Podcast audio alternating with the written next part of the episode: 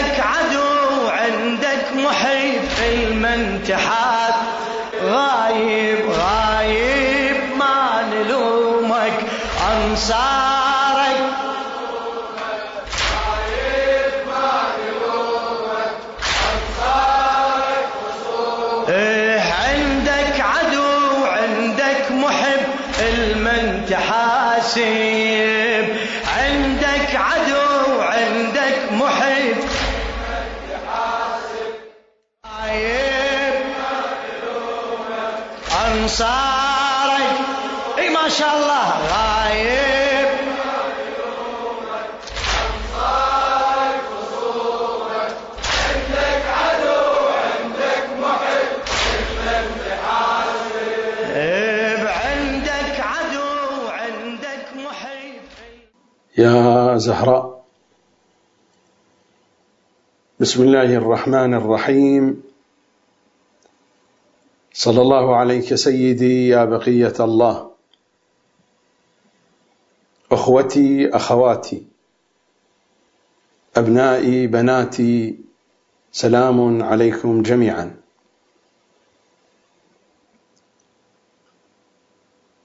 ملف التنزيل والتأويل. الحلقة التاسعة. تقدم الكلام في الجزء الأول والثاني والثالث وهذا هو الجزء الرابع. تحت عنوان علم الرجال الشيعي. كان الكلام في الحلقة الماضية حول المصادر الأصلية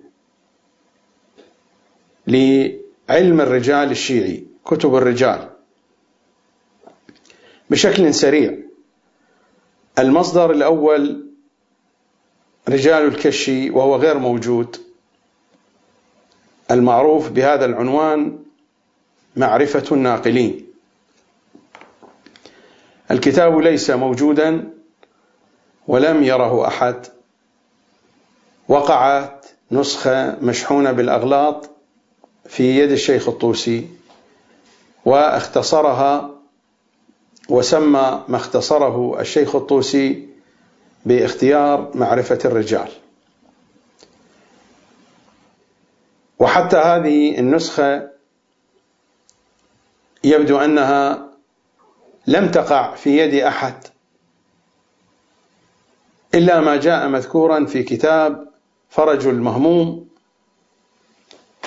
لسيدنا ابن طاووس السيد رضي الدين علي بن طاووس والسيد رضي الدين ابن طاووس كان يملك مكتبة فيها الكثير من الكتب النادرة. ومن جهة هو له صلة قرابة بالشيخ الطوسي في سلسلة أحفاده على أي حال. هناك من القرائن المعينة على أن السيد رضي الدين ابن طاووس كانت عنده هذه النسخة ولذلك هو نقل عنها مقدمة في كتابه فرج المهموم في الحلال والحرام من علم النجوم. وذكر الخطبة التي في أول الكتاب يعني مقدمة الكتاب. النسخة المتوفرة الآن الموجودة عندنا لا توجد فيها هذه المقدمة. هذا أيضا يدلنا على أن يدا عبثت بالكتاب. الكتاب الأصلي غير موجود. النسخة التي تسمى برجال الكشي الآن ما اختاره الشيخ الطوسي. نسخة الشيخ الطوسي لم يرها أحد إلا ما نقل عنه السيد ابن طاووس والسيد ابن طاووس من علماء القرن السابع. وبينما الشيخ الطوسي توفي في سنة 460 للهجرة ومع ذلك نحن نقبل النسخة التي نقل عنها السيد ابن طاووس ولكن المقدمة التي ذكرها السيد ابن طاووس غير موجودة في هذه النسخة التي بين أيدينا الموجودة بين أيدي العلماء حاليا. فضلا عن قضايا أخرى سيأتي بيانها. وفوق هذا الكتاب الموجود هو مجرد روايات ليس كتابا ينطبق عليه تعريف الكتب الرجالية التي هي بصدد بيان حال الراوي من حيث تقبل روايته أو ترد. هي روايات وروايات فيها أسانيد. فهي بحاجة إلى كتاب رجالي آخر يشخص لنا أسانيد هذه الروايات. وبهذا لا يعد من الكتب الرجالية. إنما هو كتاب حديث. الكتاب الثاني وهو رجال الطوسي. ورجال الطوسي مررنا عليه بأن الشيخ الطوسي قال في المقدمة بأنه سيتناول الجرح والتعديل ولكنه ما فعل ذلك لماذا؟ لعدم وجود المصادر لم تكن هناك مصادر ولذا كان عدد الذين ذكرهم 6429 الذين وثقهم فقط 157 والذين ضعفهم 43 والذين قال بأنهم من مذاهب مختلفة فقط وصفهم بأنهم من المذهب الفلاني 128 وخمسون شخصية قال عنها مجهولة. 6051 شخصيات متروكة لم يتحدث عنها بشيء. فالكتاب عبارة عن لستة. الفهرست أيضا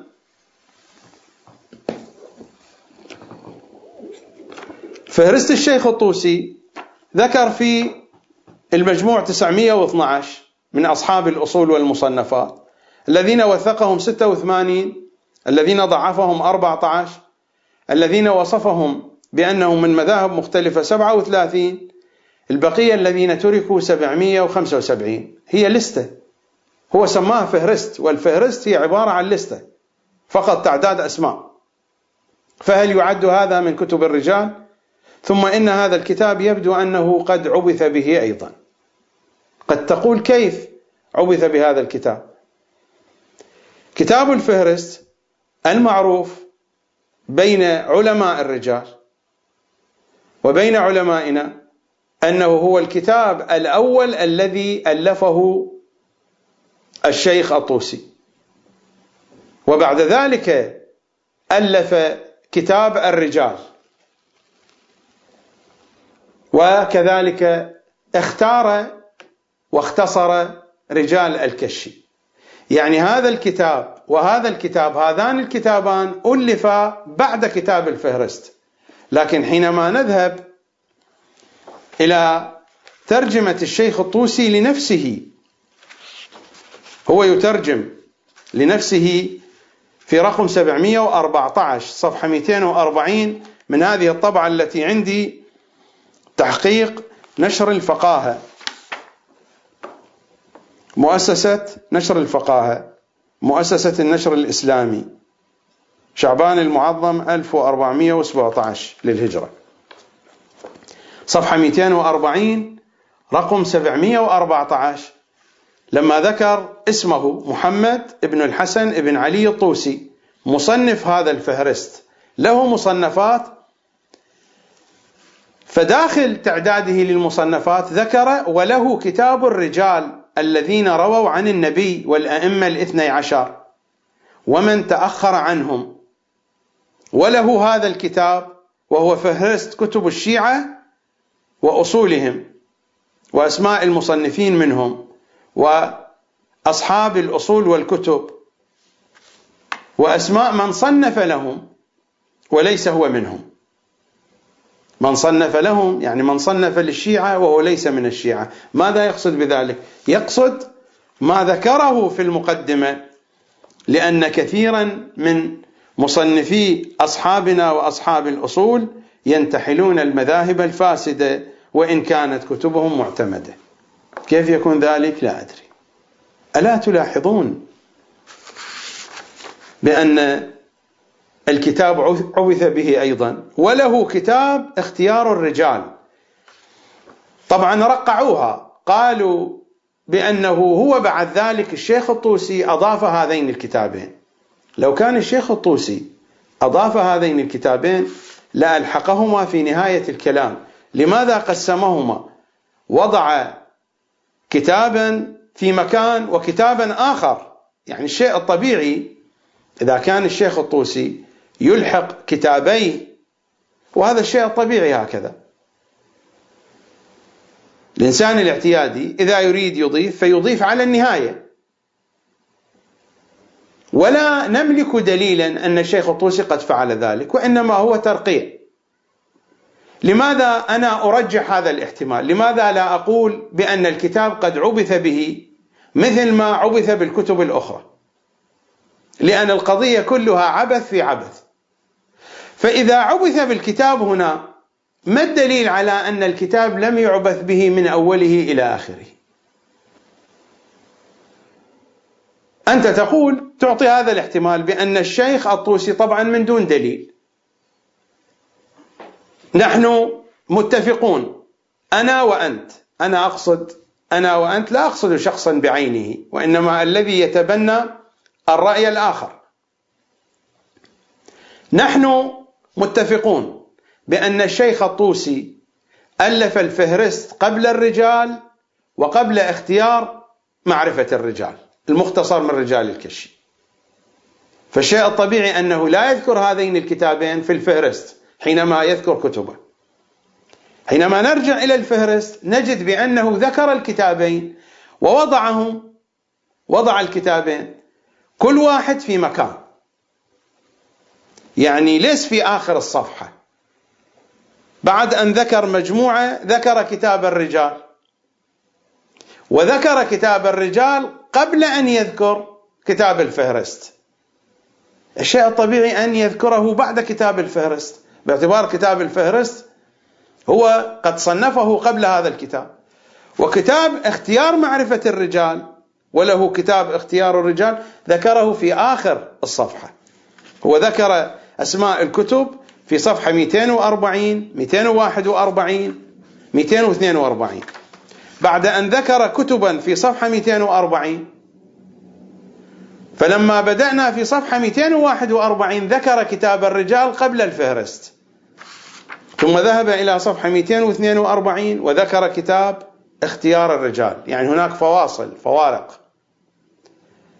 هذا الاحتمال الذي أنت تحتمله بأن الشيخ الطوسي هو الذي وضع أسماء كتبه هذه احتمال من عندك؟ من قال بأنه صحيح؟ حينما تكون الكتب عليها شبهة العبث والتحريف لماذا يصدق احتمالك وأنت لا تملك دليلا؟ الاحتمال الذي أطرحه أنا وهو احتمال العبث والتحريف هو الاحتمال الأقوى. خصوصا وأن إدخال هذه الكتب بطريقة غير طبيعية الطريقة الطبيعية والاعتيادية أن تلحق أسماء الكتب في آخر الصفحة. أو على الأقل بعد كتاب الفهرست. لا أن يذكر كتاب الرجال قبل كتاب الفهرست. لذلك النجاشي حين ذكر كتب الشيخ الطوسي لأن النجاشي ألف كتابه الفهرست بعد أن ألف الشيخ الطوسي كتاب الفهرست ماذا ذكر؟ ذكر النجاشي في رجاله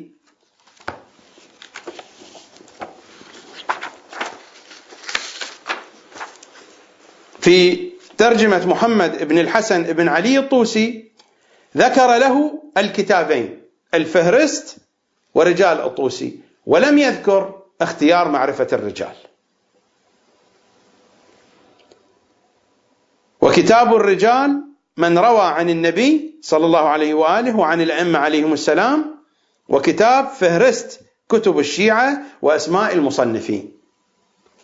فيبدو أنه قد تصدى لاختصار رجال الكشي بعد أن ألف الرجال. وإلا لو كان هذا الكتاب موجود حين كتب النجاشي الفهرست لذكر ذلك أو أن كتاب النجاشي هو أيضا قد عبث به. وفعلا سنجد قرائن على أن كتاب النجاشي قد عبث به. سنجد أكثر من قرينة. قرائن كثيرة. سأطرح أكثر من قرينة تدل على أن كتاب النجاشي قد عبث به. فإذا كانت هذه الكتب لا أصول لها ليست لها مصادر ولا توجد فيها توثيقات ولم يبين المؤلفون كيف استنتجوا القدح أو المدح أو الترك.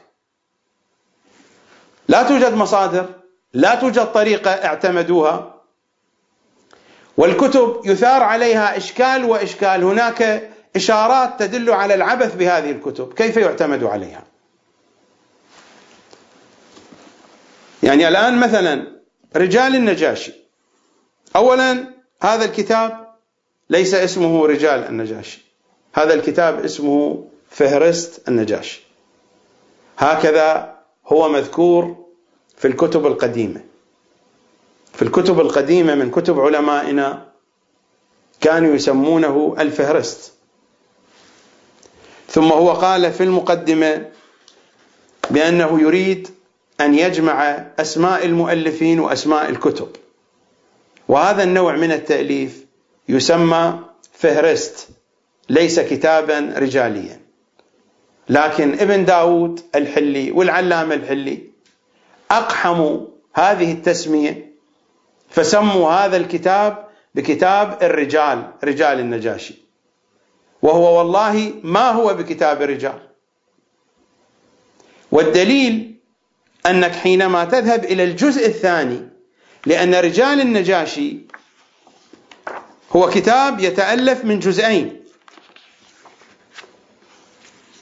يعني هو النجاشي جعل كتابه في جزئين. الجزء الأول الآن بحسب هذه الطبعة ينتهي في صفحة 208 209 وبعد ذلك يبدأ الجزء الثاني. فماذا هو يقول؟ ماذا يقول النجاشي؟ الجزء الثاني من كتاب فهرست أسماء مصنفي الشيعة. وما أدركنا من مصنفاتهم. وذكر طرف من كناهم وألقابهم ومنازلهم وأنسابهم. وما قيل في كل رجل منهم من مدح أو ذا قال في كل رجل يعني ما وصل إليه.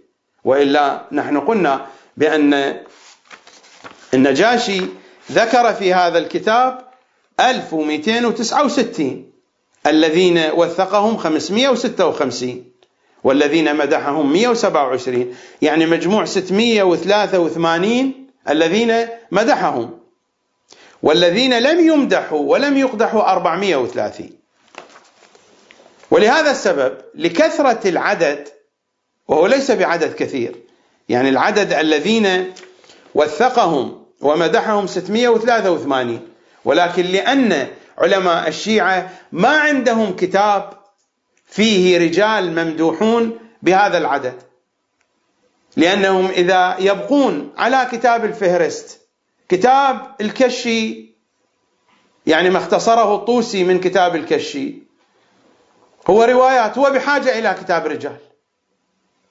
كتاب الفهرست وكتاب الرجال ليس فيهما بيانات لحال الرجال. بقي عندنا هو هذا الكتاب.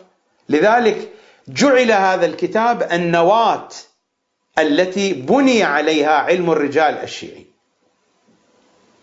لهذا السبب لأنه فيه عدد أكثر من الرجال قد وثقوا وإلا إذا حذفنا النجاشي وأردنا أن نعمل ببقية الكتب. كتاب الكش بحاجة إلى كتاب رجال. الكتابان ليس فيهما أي شيء فماذا نعمل؟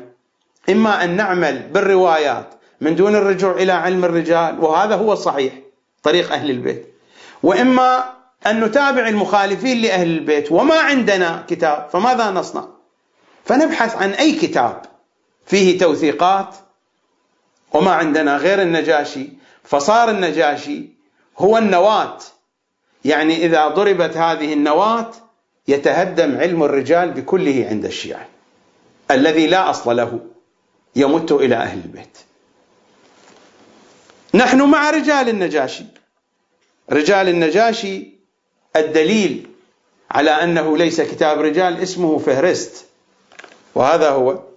الجزء الثاني من كتاب فهرست أسماء مصنفي الشيعة والطبعات القديمة من هذا الكتاب ما مكتوب عليها رجال النجاشي. هذه طبعة الحوزة. طبعة الحوزة مؤسسة النشر الإسلامي التابعة لجماعة المدرسين بقم المشرفة. الطبعات القديمة قبل هذه الطبعة كان مكتوب على الكتاب فهرست النجاشي. التسمية بدأت من زمان ابن داود الحلي. والعلامة الحلي ولكن بقي الكتاب اسمه الفهرست. بعث من جديد في هذا العصر. فسمي برجال النجاشي. وإلا هو اسمه الحقيقي كتاب الفهرست. ولو كان هذا الكتاب كتابا رجاليا لاهتم النجاشي بذكر الأسانيد والطرق. لماذا قال وذكرت لرجل طريقا واحدا يعني لكل رجل. مع أن هذا التعبير فيه شيء من العجمه وحتى المقدمة عربيتها ليست عربية صريحة خصوصا وأن النجاشي حينما تحدث عن نفسه ماذا وصف نفسه؟ وصف النجاشي نفسه بأن نسبه يرجع إلى عدنان إلى جد العرب لأقرأ لك نسبه. أحمد ابن علي ابن أحمد ابن العباس ابن محمد ابن عبد الله ابن إبراهيم ابن محمد ابن عبد الله ابن النجاشي إلى أن يقول ابن عثيم ابن أبي السمال سمعان ابن هبيرة الشاعر ابن مساحق أو مساحق ابن بجير ابن أسامة ابن نصر ابن قعين ابن الحارث ابن ثعلبة ابن دودان ابن أسد ابن خزيمة ابن مدركة ابن الياس ابن مضر ابن نزار ابن معد ابن عدنان أحمد ابن العباس النجاشي. يعني عربي صريح. ولكن تعابير الكتاب ما هي بعربية؟ على طول الكتاب. هناك فيها شيء من العجمة. على أي حال هذه القضية ليست مهمة. ولكن هنا يقول العبارة واضحة. وذكرت لرجل لرجل يعني الكلام فيه عجمة. وذكرت لكل رجل طريقا واحدا حتى لا يكثر الطرق الموجود. حتى لا يكثر. عجمة واضحة. حتى لا تكثر. نقول هنا تصحيف حتى لا تكثر الطرق. فيخرج عن الغرض. ما هو غرض الكتاب؟ اذا ليس رجاليا. لو كان الغرض رجاليا لذكر الأسانيد حتى تتضح الصورة. وذكرت لرجل طريقا واحدا حتى لا يكثر حتى لا تكثر الطرق فيخرج الكتاب عن الغرض فمع هذه العجمة وهو عربي صريح كما يقول ومع أن الكتاب اسمه الفهرست ولماذا حرف؟ ألا يكشف ذلك عن شيء؟ لماذا يحرف العنوان؟ لماذا يحرف العنوان؟ ومن زمن ابن داود الحلي. لماذا؟ العنوان يحرف. المقدمة فيها عجمة. صاحب الكتاب يقول أنا قصدي أن أورد الأسماء والمؤلفين. وما أتعرض للأسانيد والطرق. إلا أذكر طريقا واحدا لكل رجل. وإذا أردنا أن نتتبع النجاشي نحن قرأنا أسماء كتبه والمستوى العقلي الذي هو عليه لأن كتب الرجل تكشف عن عقله. لو كان النجاشي فعلا لو كان رجاليا دقيقا لما وقع في كتابة أنساب قبائل الأنساب لا توجد أدلة على صحتها أنساب القبائل. مثل ما يملك هذه العقلية ويكتب كتاب أنساب بني نصر ابن قعين وأيامهم وأشعارهم مثل ما يكتب هذه الكتب ويصدق ما يقوله علماء الأنساب. وهي علوم لا تنفع من تعلمها ولا تضر من جهلها كما قال رسول الله صلى الله عليه وآله وسلم. مثل ما يصدق بهذه يصدق بأي أقاويل أخرى ويجمع الأسماء والكتب. ونحن قرأنا ماذا قال عن المفضل.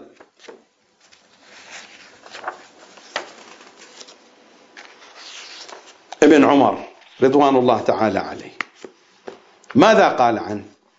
قال كوفي فاسد المذهب لاحظوا اللحن لحن الكلام.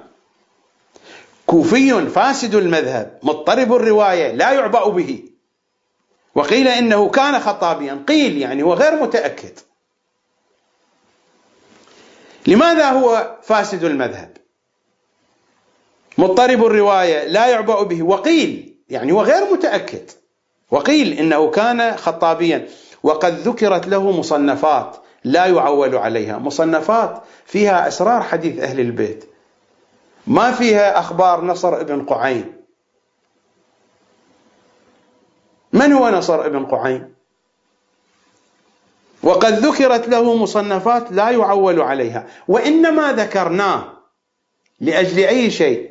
ذكرناه للشرط الذي قدمناه. وإنما ذكرنا المفضل في هذا المكان للشرط الذي قدمناه وهو المؤلفين والكتب. وقيل إنه كان خطابيا وغير متأكد. قيل بأنه كان خطابيا. مثل ما يقبل أخبار نصر ابن قعين أنساب قبائل نصر ابن قعين يقبل هذا الكلام. حينما يتحدث عن جابر بن يزيد الجعفي حينما يتحدث عن جابر بن يزيد الجعفي ويقول وكان في نفسه مختلطا إلى أن يقول بعد أن يعدد كتبه وذلك موضوع يعني هذه الكتب كلها موضوعة والله أعلم.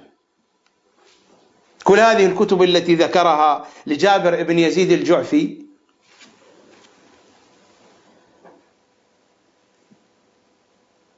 وصفها بأنها موضوعة. لكن حينما يذهب إلى الشلمغاني الشخصية الملعونة التي خرج التوقيع في لعنها وأكيد خرج توقيع في لعنه في لعن الشلمغاني ابن أبي العزاقر محمد بن علي المعروف بابن أبي العزاقر الشلمغاني. هناك لعن خرج فيه. أما جابر ابن يزيد الجعفي والمفضل ابن عمر إذا هو لم تكن عنده الصورة واضحة وكيف هو رجالي ولا أدري كيف لا تكون الصورة عنده واضحة. إذا كان رجاليا والرجاليون الصورة عندهم غير واضحة. ولكن بحسب ادعاءاتهم وأنه إمام الرجاليين وأنه نابغة الرجاليين. وأنه لم يكن في تأريخ الرجاليين الشيعة رجل عنده خبرة بالرجال مثل النجاشي. وهذا الكلام كله غير صحيح. هذا كله نفخ. هذا الكلام كله غير واقعي. لاحظتم كيف تكلم عن المفضل وكيف تكلم عن جابر؟ بلهجة فيها نوع من من النفور. بينما الشلمغاني هو في زمان قريب من زمانه. وقضيته معروفة أن التوقيع خرج بلعنه. فماذا يقول عنه؟ لاحظوا الكلام. أبو جعفر المعروف بابن أبي العزاقر. يعني لما تحدث عن المفضل رأسا بدأ. كوفي فاسد المذهب مضطرب الرواية مضطرب الرواية لا عوبي إلى آخر الكلام. محمد بن علي الشلمغاني أبو جعفر المعروف بابن أبي العزاقر كان متقدما في أصحابنا. وفعلا كان من مراجع الشيعة. كان متقدما في أصحابنا. فحمله الحسد لأبي القاسم الحسين أبو الروح. على ترك المذهب والدخول في المذاهب الرديئة. حتى خرجت فيه توقيعات. لم يبين هذه التوقيعات. ما هي هذه التوقيعات؟ ماذا قالت عنه؟ التوقيعات التي خرجت توقيعات حادة. لماذا حينما تحدث عن المفضل قيل إنه كان خطابيا؟ فاسد المذهب مضطرب الرواية لا يعبأ به. لماذا هذا النفس مع جابر بن يزيد الجعفي مع حملة روايات أهل البيت؟ ولماذا تخفيف الكلام مع الشلمغاني حتى خرجت فيه توقيعات فأخذه السلطان السلطان العباسي وقتله وصلب قضية لها تفصيل الآن ليس مورد الحديث عنها وله كتب ويعدد كتبه. ولا يشير إلى أن كتبه فيها ضلال ليس فيها ضلال أبدا. بل يشير إلى الطريق الذي وصلت إليه من خلاله تلك الكتب. قال أبو الفرج إلى آخره. ما ورائيات الكتابة الحالة النفسية للكاتب قراءة ما بين السطور أو ما وراء السطور ألا يكشف ذلك عن شيء؟ وبغض النظر عن ذلك. إذا كان النجاشي قد توفي سنة أربعمية وخمسين فكيف يتحدث عن محمد بن الحسن بن حمزة وأنه مات رحمه الله في يوم السبت سادس عشر شهر رمضان سنة ثلاث وستين وأربعمائة ودفن في داره. هل هو تصحيف؟ الكتابة هنا بالحروف ليست بالأرقام. سنة ثلاث وستين وأربعمائة. إذا نفترض أن هذا الرجل توفي سنة أربعمائة وثلاثة وأربعين. هل هناك تشابه بين كلمة ستين وأربعين حتى يحدث فيها تصحيف كيف حدث هذا؟ التصحيف عادة مع الكلمات المتقاربة ممكن ستين وسبعين ممكن. ممكن بين كلمة ستين وسبعين. يحدث مثل هذا الكلام. لكن بين كلمة أربعين إذا هو توفي أربعمية وخمسين. إذا هو توفي أربعمية وخمسين. فنحن كيف نحتمل؟ نحتمل يعني توفي هذا الرجل أربعمية وثلاثة وثلاثين. أيضا كلمة ثلاثون بعيدة عن الستين. أربعون بعيدة عن الستين. خمسون هو توفي سنة أربعمائة وخمسين نجاشي. من الذي كتب هذا؟ النجاشي خرج من قبره أو شخص آخر؟ إذا شخص آخر كتب هنا فيحدث الشك في كل الكتاب من أوله إلى آخره. خصوصا إذا وجدنا موطن آخر فيه عبث أيضا في الكتاب. نعم نذهب ونرى. سنجد عبثا واضحا في موطن آخر.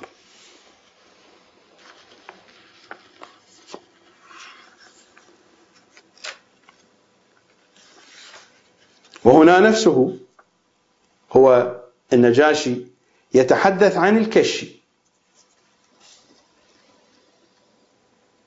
النجاشي يتحدث عن الكشي يقول الكشي هذا في ترجمة 1018 صفحة 372 الكشي أبو عمرو كان ثقة عينا. هو ثقة عين وروى عن الضعفاء كثيرا. يعني إذا كان ثقة وعين وروى عن الضعفاء كيف يكون ثقة وعينا وهو يروي عن الضعفاء. من هم هؤلاء الضعفاء؟ على أي حال ليس مهما هذا. كتب الرجال كلها مملوءة من مثل هذه التعابير. وهذا يدل على العبثية الواضحة في الكتب. كان ثقة عينا وروى عن الضعفاء كثيرا. وصحب العياشي وأخذ عنه وتخرج عليه وفي داره التي كانت مرتعا للشيعة وأهل العلم. له كتاب الرجال للكشي ماذا يقول عنه النجاشي؟ كثير العلم يعني فيه معلومات كثيرة وفيه أغلاط كثيرة. فيه أغلاط كثيرة. وهذا نفس الشيء حينما تحدثنا عن اختصار الشيخ الطوسي وما قاله العلماء بوجود أغلاط كثيرة في الكتاب. والشيخ الطوسي جاء وهذبها هذبها وفقا لذوقه. والشيخ الطوسي هو الآخر أيضا. آراؤه مضطربة كما ذكرت من حالات الشيخ الطوسي في كتبه الحديثية أو في كتبه الفقهية أو في الإجماعات التي ينقلها أو في الفتاوى التي يصدرها. الموطن الذي أريد أن أشير فيه إلى التحريف هو في ترجمة محمد بن عيسى بن عبيد. محمد بن عيسى بن عبيد هو ينقل النجاشي. ينقل ماذا؟ ينقل النجاشي في ترجمة محمد بن عيسى بن عبيد عن رجال الكشي الذي قال عنه بأنه كثير الأغلاط. قال أبو عمرو الكشي نصر ابن الصباح. قال أبو عمرو الكشي نصر ابن الصباح يقول إن محمد بن عيسى بن عبيد بن يقطين. أصغر في السن أن يروي عن ابن محبوب. العبارة واضحة. النجاشي ينقل عن الكشي. وقبل قليل قال بأن كتاب الكشي كتاب في الرجال كثير العلم فيه معلومات كثيرة يعني كتاب كبير لكنه فيه أغلاط كثيرة. هل رأى الكتاب بنفسه؟ هل أخبر عن ذلك؟ لكن هنا يبدو أنه قد رأى الكتاب. هل رأى النسخة الأصلية؟ هل رأى ما اختصره الشيخ الطوسي؟ لو كان قد رأى ما اختصره الشيخ الطوسي لذكره في ترجمة الشيخ الطوسي. حينما تحدث عن الشيخ الطوسي ذكر الكتابين فقط الرجال والفهرست. لربما رأى النسخة الأصلية. وعلى أي حال الاحتمالات مفتوحة. لكن ماذا نقل؟ أن نصر بن الصباح ماذا يقول؟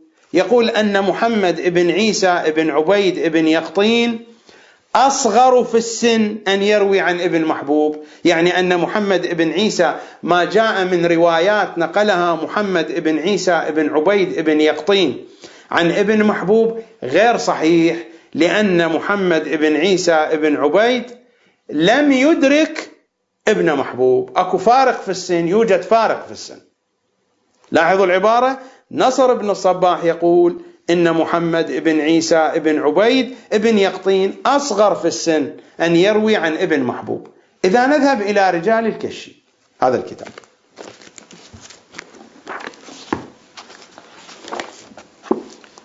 رجال الكشي.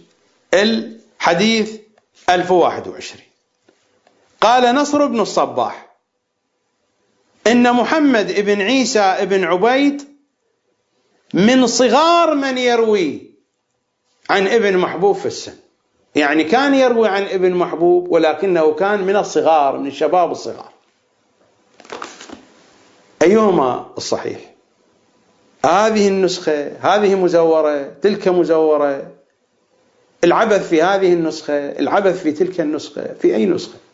يا جماعة هذه الكتب التي يراد منا أن نقطع بها حديث أهل البيت. وهذه نماذج والله لو نذهب نتتبع كل شيء لاستخرجت لكم الشيء الكثير. وقد استخرجت في هذه السنين الطويلة الكثير من هذه الترهات. طبعا سيرقعون يقولون هذا تصحيف يعني الكتب من أولها إلى آخرها كلها تصحيف اذا لا نريدها. يعني كتب أخطاء واغلاط اذا لا نريدها. هنا يقول في النجاشي بأن محمد بن عيسى بن عبيد سنه أصغر من أن يروي عن ابن محبوب. وهنا عن نفس المصدر هو ينقل. أن محمد بن عيسى بن عبيد كان يروي عن ابن محمود عفوا عن ابن محبوب ولكنه كان صغير السن. إن محمد ابن عيسى ابن عبيد من صغار من يروي عن ابن محبوب في السن. فعلى أي كتاب نعتمد؟ وبقول من نأخذ؟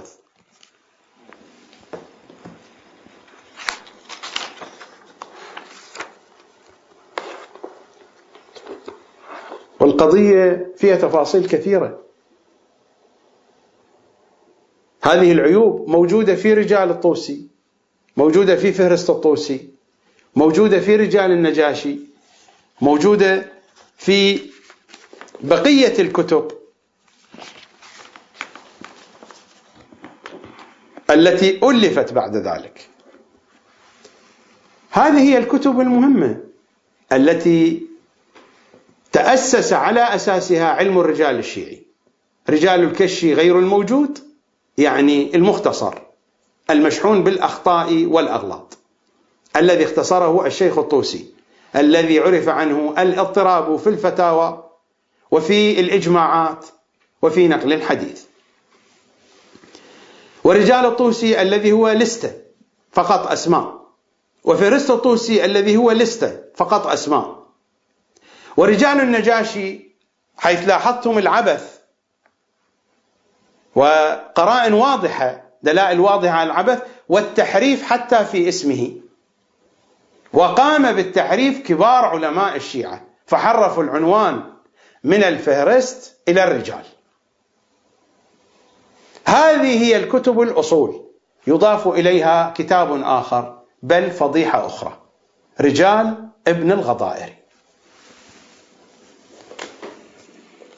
ربما ستذهب إلى المكتبة فتجد كتابا في السوق اسمه الرجال لابن الغضائري.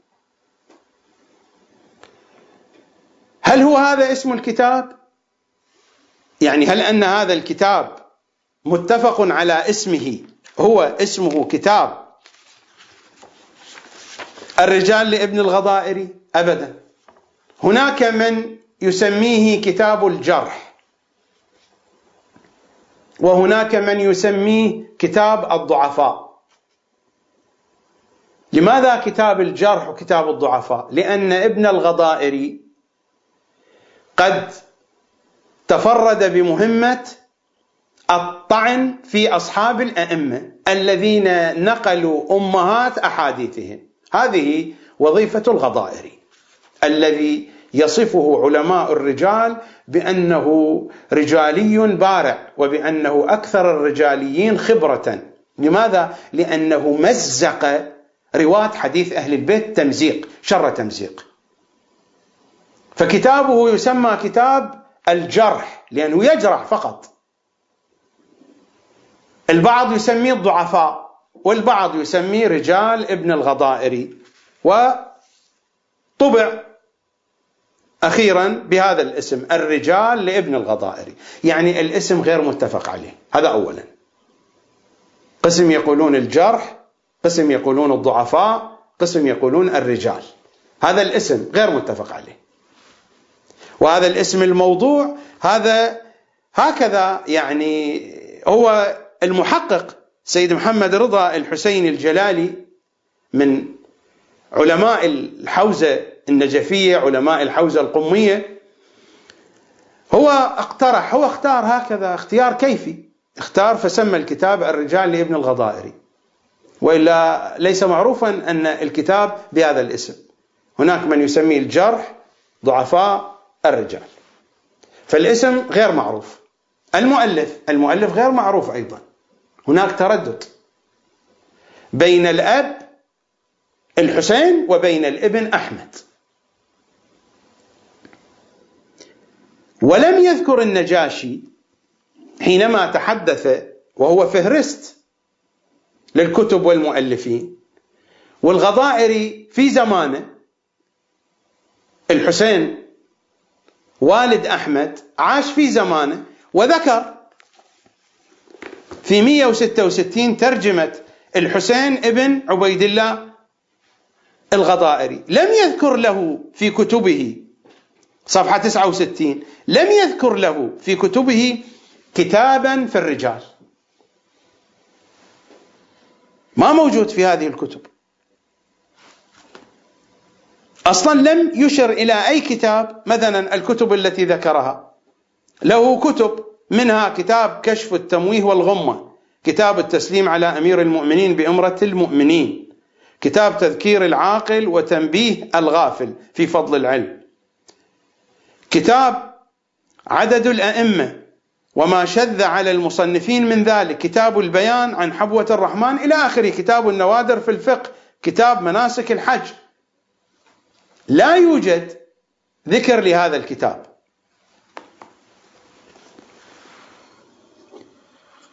نفس الشيء الشيخ الطوسي كان معاصرا حينما ترجم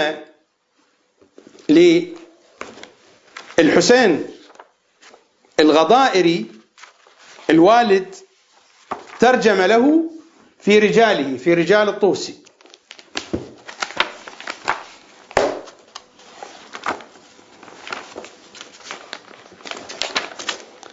لما ترجم له قال الحسين ابن عبيد الله الغضائري يكنى أبا عبد الله كثير السماع عارف بالرجال. فقط قال عارف بالرجال لم يذكر له كتابا. كيف هي معرفته؟ كمعرفة الكشي والنجاشي والطوسي من دون مصادر من دون طريقة واضحة في التمييز. لا ندري. عارف بالرجال وله تصانيف ذكرناها في الفهرست. وما ذكر في تصانيفه أي شيء.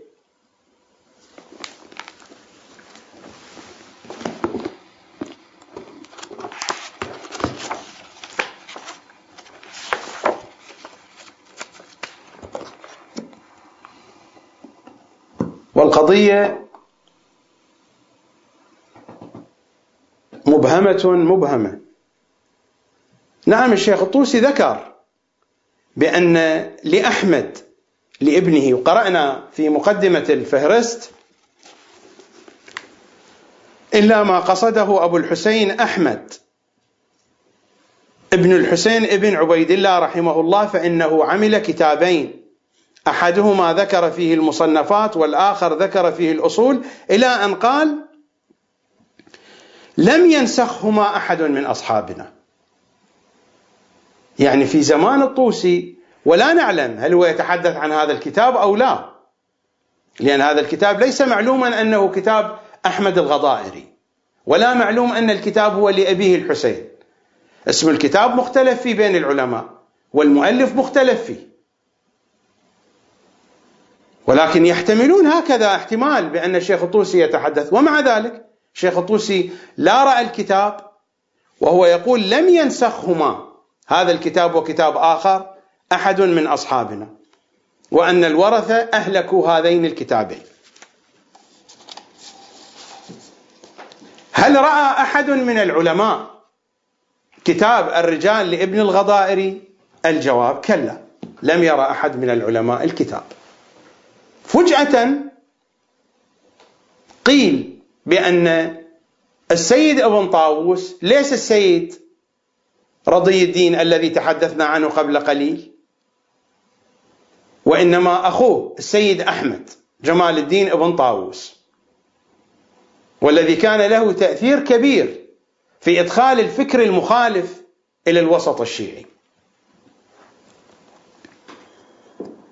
أول من أدخل قواعد الحديث من المخالفين هو السيد أحمد بن طاووس. هناك علم هو توأم لعلم الرجال أو مكمل يسمى بعلم الدراية في الوسط الشيعي وعلم الحديث عند المخالفين. السيد بن طاووس جاء بقواعد علم الحديث وكتب كتابا في الرجال رجال ابن طاووس. فهو في رجاله في رجال ابن طاووس هكذا يقول بأنه سقطت في يده أو وصلت إليه نسخة من كتاب ابن الغضائري. هل أن السيد ابن طاووس وجد مصباح علاء الدين فخرج إليه الجني أو المارد وذهب فأخرج له هاتين الكتابين بعدما أهلكهما ورثة ابن الغضائري والقصص يدخل بعضها في بعض. كيف وصل إليه الكتاب؟ والشيخ الطوسي في زمانه يقول لم ينسخهما أحد. وصل الكتاب. لكن السؤال هل كتاب السيد ابن طاووس موجود؟ الجواب لا. كتاب السيد ابن طاووس الذي هو حل الإشكال. اسم الكتاب حل الإشكال. معروف برجال ابن طاووس. السؤال هل أن كتاب رجال ابن طاووس موجود؟ الجواب لا. لا يوجد. إذا كيف القضية؟ كيف وصل هذا الكتاب؟ هذا الكتاب لم يصل. هناك كتاب بعد ذلك كتب اسمه مجمع الرجال لعناية الله القهبائي. هذا الكتاب يقول القهبائي بأنه نقل عن رجال ابن طاووس الذي لا وجود له الآن ما نقله عن نسخة وصلت إليه فيها رجال ابن الغضائري فجاء السيد الجلالي ونقل هذه الأوراق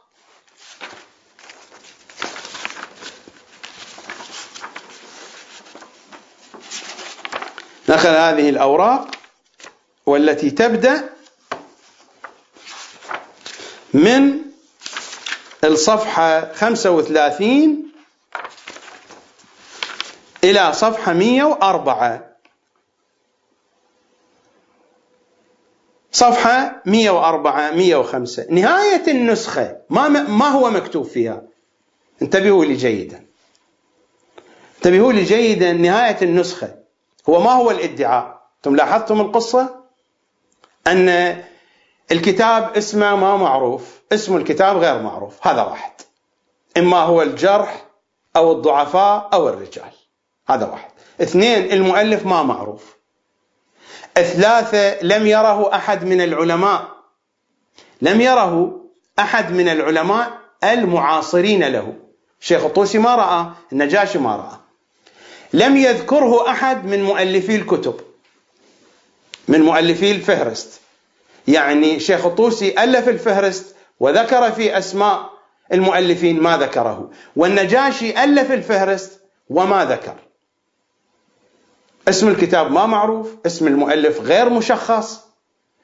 المعاصرون ما رأوا الكتاب كتب الفهارس ما ذكرت الكتاب. يقال أنه بعد ذلك يعني قفز الكتاب من القرن الخامس من أواسط القرن الخامس الهجري إلى أواسط القرن السابع الهجري. بعد 200 سنة جاء المارد خرج من المصباح السحري جاء بالكتاب أعطاه للسيد ابن طاووس. أين كتاب السيد ابن طاووس؟ غير موجود. ما أدري هذه حزورة. أين كتاب السيد ابن طاووس؟ غير موجود. خرج علينا عناية الله القهبائي بمجمع الرجال. فقال بأنه نقل الموجود في كتاب السيد ابن طاووس. نقل النسخة كاملة. السيد ابن طاووس متى توفي؟ بالاتفاق السيد ابن طاووس توفي سنة 673 كتب التراجم تقول هكذا. سيد أحمد بن طاووس توفي سنة 673 للهجرة. ماذا نقل عناية الله القهبائي عن كتاب ابن طاووس الذي هو ليس موجود الآن؟ اسمع ماذا قال. قال أحمد بن طاووس هذا آخر ما نقلته مختارا من الكتب التي بدأت بذكرها. لأن هو السيد بن طاووس جمع هذه الكتب. جمع رجال الكشي النجاشي فهرست الطوسي ورجال الطوسي وكذلك ما ادعاه بأنه وصلت إليه نسخة رجال ابن الغضائري اسمع ماذا يقول. قال أحمد بن طاووس هذا آخر ما نقلته مختارا من الكتب التي بدأت بذكرها.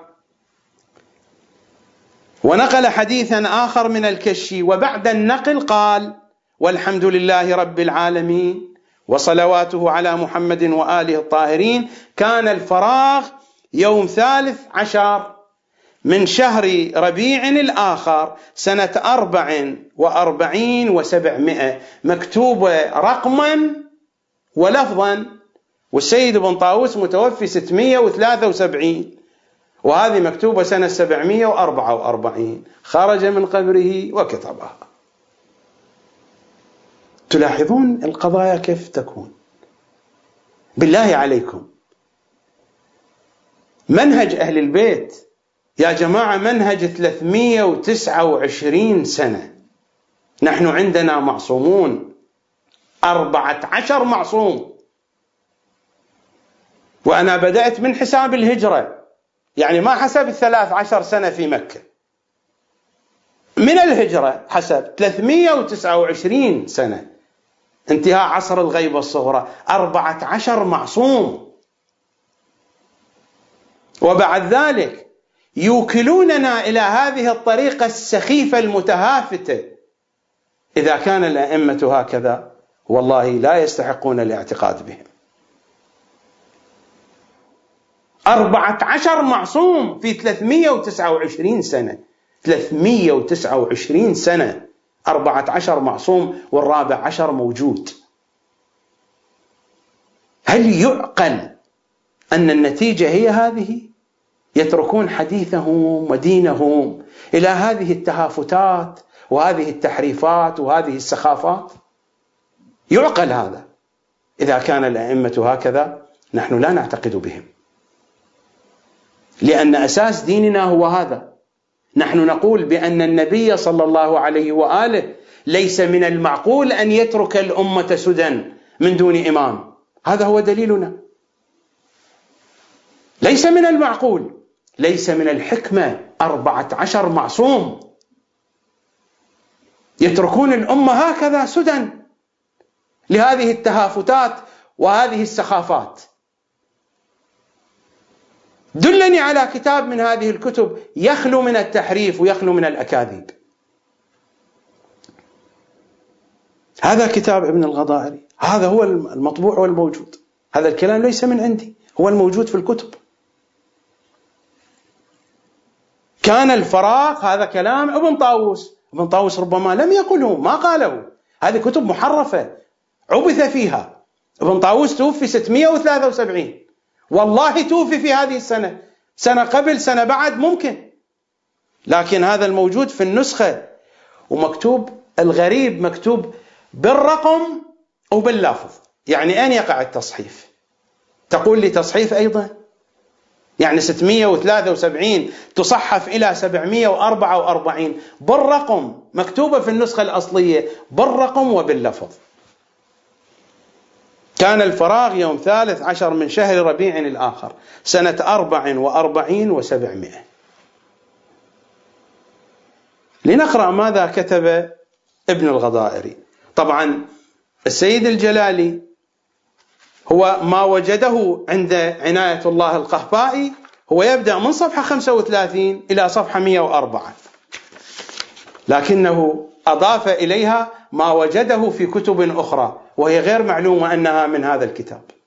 هو أيضا هنا يضيف في صفحة 109 يقول وجدنا أن النجاشي والعلامة الحلي وابن داود ينقلون عن ابن الغضائري ما يرتبط بالرجال. فرأينا أن كثيرا من منقولاتهم إلى آخر الكلام. فنقل كل شيء موجود في الكتب ولو على أساس الاحتمال أضافه. وتمر الأيام وبعد ذلك يصبح هذا الكتاب هو الكتاب الأصلي لابن الغضائري. ماذا هو عند ابن الغضائري؟ ابن الغضائري ماذا يريد أن يقول؟ ابن الغضائري ماذا يريد أن يقول؟ ابن الغضائري يريد أن يقول في سليم ابن قيس صاحب الكتاب المعروف. ظلامة فاطمة فدك السقيفة. ماذا هو يقول عن سليم ابن قيس؟ وكان أصحابنا يقولون إن سليما لا يعرف ولا ذكر في خبر يعني أصلا شخصية وهمية. وقد وجدت ذكره في مواضع من غير جهة كتابه إلى أن يقول والكتاب موضوع لا مرية فيه. وعلى ذلك علامات إلى آخر كلامه. هو هذا أصل الكلام هذا.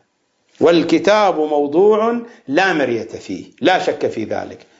يعني كتاب بهذه الطريقة يأتي وطبعا الكثير من العلماء يستدلون على تضعيف كتاب سليم بن قيس بهذا الكلام.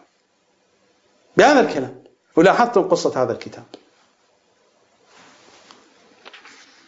ويريدون منا أن نحطم حديث أهل البيت بهذه الترهات بهذه السفاسف والسخافات.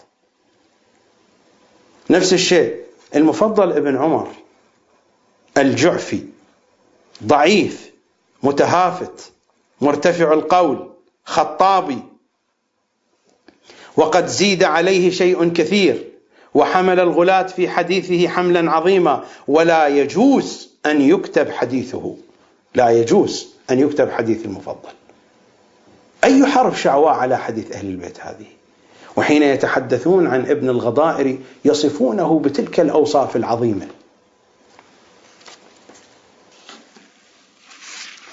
نفس الشيء حينما يتحدث عن محمد بن سنان ضعيف غال يضع الحديث يعني كذاب لا يلتفت إليه وهكذا.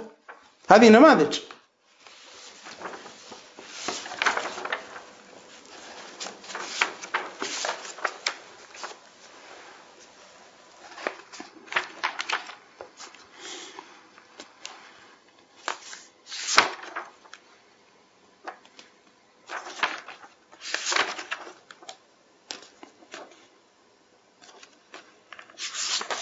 عدة صفحات المحقق يذكر فيها مناقب الغضائري. لا مجال لقراءة كل هذه التفاصيل. ولكن كتاب بهذه الصيغة وبهذه الصورة وصل إلينا هل يستحق أن يعتمد عليه أو ينظر إليه أو يعبأ به؟ هناك كتاب سادس وهو لا قيمة له أصلا. رجال البرقي. رجال البرقي اولا نسخ هذا الكتاب مضطربة. ومنقوله عن كتب منقوله عن كتب نقلت عنه بالواسطة. وعلى أي حال هذا الكتاب ماذا فيه؟ هذا الكتاب يعدد فقط الرواة الذين رووا عن النبي والأئمة من دون توثيق أو تضعيف. فقط أسماء لستة لستة صافية كبقية اللستات. ولذلك لا تأثير له سواء كان موجودا أو ليس موجودا سواء كان محرفا أو ليس محرفا. مع العلم أنهم يختلفون في اسم المؤلف. من هو المؤلف؟ رجال البرقي هناك من يقول بأن المؤلف هو محمد بن خالد البرقي. من رواة الحديث. وهناك من يقول بأن المؤلف هو أحمد بن محمد بن خالد البرقي صاحب كتاب المحاسن. كتاب المحاسن في الحديث من كتبنا الحديثية المعروفة. ومنهم من يقول لا هذا الكتاب لعبد الله بن أحمد بن محمد بن خالد البرقي. ومنهم من يقول لا هذا الكتاب لأحمد. ابن عبد الله ابن أحمد ابن محمد ابن خالد البرقي. من هو المؤلف؟ لا ندري. ولكن الكتاب لا قيمة له مجرد أسماء. ومع ذلك هناك اختلاف في اسم المؤلف. لماذا هذه الكتب هكذا؟ لماذا كتب الرجال هكذا؟ كتب غير موثوقة كيف يعتمد عليها في التوثيق؟ إذا كان الكتاب لا نعرف اسمه لا نعرف المؤلف لماذا هذا التهافت في هذه الكتب؟ ألا يدلك على أن الإمام الحجة يريد من شيعته أن يلتفتوا إلى أن هذه الكتب لا قيمة لها؟ هذا التهافت وهذا التحريف وهذا التناقض. ألا يدلك هذا؟ هذه هي الكتب الأصول. طبعا رجال البرق لا قيمة له. رجال ابن الغضائر غير موجود. الآن جمعوا له وريقات وكتبوه في هذه السنين. تبقى الكتب الأربعة هي الكتب الأساس. رجال الكشي وهو كتاب حديث. الفهرست ورجال الطوسي لستة. يبقى عندنا رجال النجاشي الذي هو فهرست النجاشي وحرف علماؤنا الكبار اسمه إلى رجال النجاشي. وصار هو النواة وحول هذه النواة تجمع علم الرجال الشيعي ولاحظتم كيف أن رجال النجاشي قد عبث به. لاحظتم؟ وهناك قرائن أخرى تشير إلى العبث. وكذلك لاحظتم العجمة في التعبير مع أن المؤلف يدعي العروبة الصريحة والواضحة وينتهي نسبه إلى عدنان. إشكالات كثيرة. يعني هل أن الأئمة صلوات الله عليهم؟ سيد الشهداء يسفك دمه. الزهراء تقتل بين الباب والجدار. أئمتنا يذبحون الواحد تلو الآخر. الإمام الحجة يغيب هذه الغيبة الطويلة. ويتركون لنا حديثا. النبي صلى الله عليه وآله قال هو مع القرآن. نحن ماذا نملك من أهل البيت غير الحديث؟ الكتاب والعترة. ماذا نملك من العترة؟ الكتاب والعترة يعني الله ومحمد. ما نملكه من الله هو الكتاب وما نملكه من محمد العترة وما نملكه من العترة الحديث. الكتاب والحديث معا يأتيان على الحوض. الكتاب والعترة يأتيان معا إلى رسول الله على الحوض. وتترك الحقائق وتترك العقائد ويترك الدين ويترك كل شيء. لمجموعة من الكتب العبثية ألفها أناس من الشيعة وصفوا بأوصاف علماء فقهاء قل ما شئت لكنهم لا يملكون مصادر لا يملكون قواعد. لا يملكون معلومات. هذه كشاكيل كشكول هذا. كشكول وترقيع مرقعات هذه ما هي بكتب علمية. يعتمد عليها في توثيق حديث أهل البيت. وإذا أردنا أن نذهب بعد هذه الكتب ماذا ألف؟ ألفت مجموعات من الكتب. لكن ما هو أو ما هي طريقة تأليفها؟ طريقة تأليفها أنهم يجمعون ما في هذه الكتب. يعني حين جاء ابن داود وألف الرجال هو جمع ما في هذه الكتب. وحينما جاء العلامة وألف الخلاصة والبقية كذلك. حينما جاء ابن طاووس جمع الذين سبقوا هو قبل ابن داود والعلامة هو أستاذ ابن داود والعلامة. ولكن كتابه ضاع غير موجود بحمد الله. أنا قلت قبل قليل أن ابن طاووس هو الذي جاء بقواعد الحديث. هذه التقسيمات الحديثية. هذا صحيح وحسن موثق و هذه ما كانت عند الشيعة قبل السيد أحمد بن طاووس. هذا هو الذي جاء بها من كتب المخالفين. والمخالفون هم أول من ألف في هذه القضية. أول من ألف في علم الحديث هو الحاكم النيشابوري. الحاكم النيشابوري ليس شيعيا. السيد حسن الصدر في كتابه الشيعة وتأسيس علوم الإسلام حينما يقول بأن علم الدراية أول من أسسه الشيعة ويقول الذي أسسه الحاكم النيشابوري الحاكم النيشابوري صاحب المستدرك ليس شيعيا. لكنه أورد بعض الأحاديث في فضل أمير المؤمنين خصوصا مثلا يعني أحاديث تتعلق بفضله على بقية الصحابة قالوا بأنه مترفض وبأنه رافضي. وإلا الحاكم النيشابوري كان مخالفا لأهل البيت لا علاقة له بالتشيع. لكن هناك استخذاء عند علماء الشيعة. مجرد أن أحد المخالفين يقول كلمة في حق أهل البيت قالوا عنه بأنه شيعي. السيد حسن الصدر في كتابي الشيعة وفنون الإسلام الشيعة وتأسيس علوم الإسلام يحاول أن يثبت بأن أول من أسس أي علم هو شيعي. وما الفائدة من ذلك؟ ما الغرض من ذلك؟ علم الدراية هو علم ضلال. علم تسقيط أحاديث أهل البيت. الجماعة يحتاجون مثل ما احتاجوا علم الرجال. الجماعة عندهم مشكلة. الجماعة كل دينهم أكاذيب فيحتاجون إلى فلاتر. حتى يغطون عوراتهم. نحن ما نحتاج هذه الفلاتر. نحن أساسا حديثنا مفلتر من أصله. كلامكم نور لا ظلمة فيه. نحن عندنا يا جماعة حتى لو نفترض أن المخالفين أحاديثهم صحيحة هم ينقلون أحاديث لمدة عشر سنوات.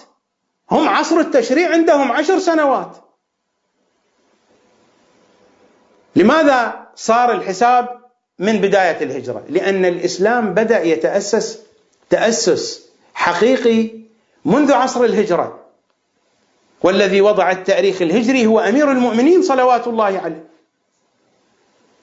مدة التشريع عند المخالفين عشر سنوات حتى لو نفترض أنه أن أبا بكر ما أحرق الحديث وأن عمر ما منع كتابة الحديث. وأن عمر ما عاقب الذين يحدثون عن النبي وأن عثمان ما أحرق المصاحف التي كانت عليها حواشي حديث النبي مفسرة بحديث النبي. حتى لو فرضنا أن ذلك لم يحدث. عشر سنوات ما نقلوه من حديث النبي لمدة عشر سنوات. فيحتاجون إلى وسائل إلى مناهج ليتعاملون مع المشاكل التي تواجههم. أما نحن منهجنا عمره 329 سنة مع 14 معصوم. يا جماعة كيف تأتون بقوانين منهج عمره عشر سنوات تفرضون على منهج عمره 329 سنة؟ أي منطق هذا؟ هذا أي منطق؟ هل يقبل بذلك عاقل؟ منهج عمره عشر سنوات فلنفترض أن الأحاديث صحيحة عندهم.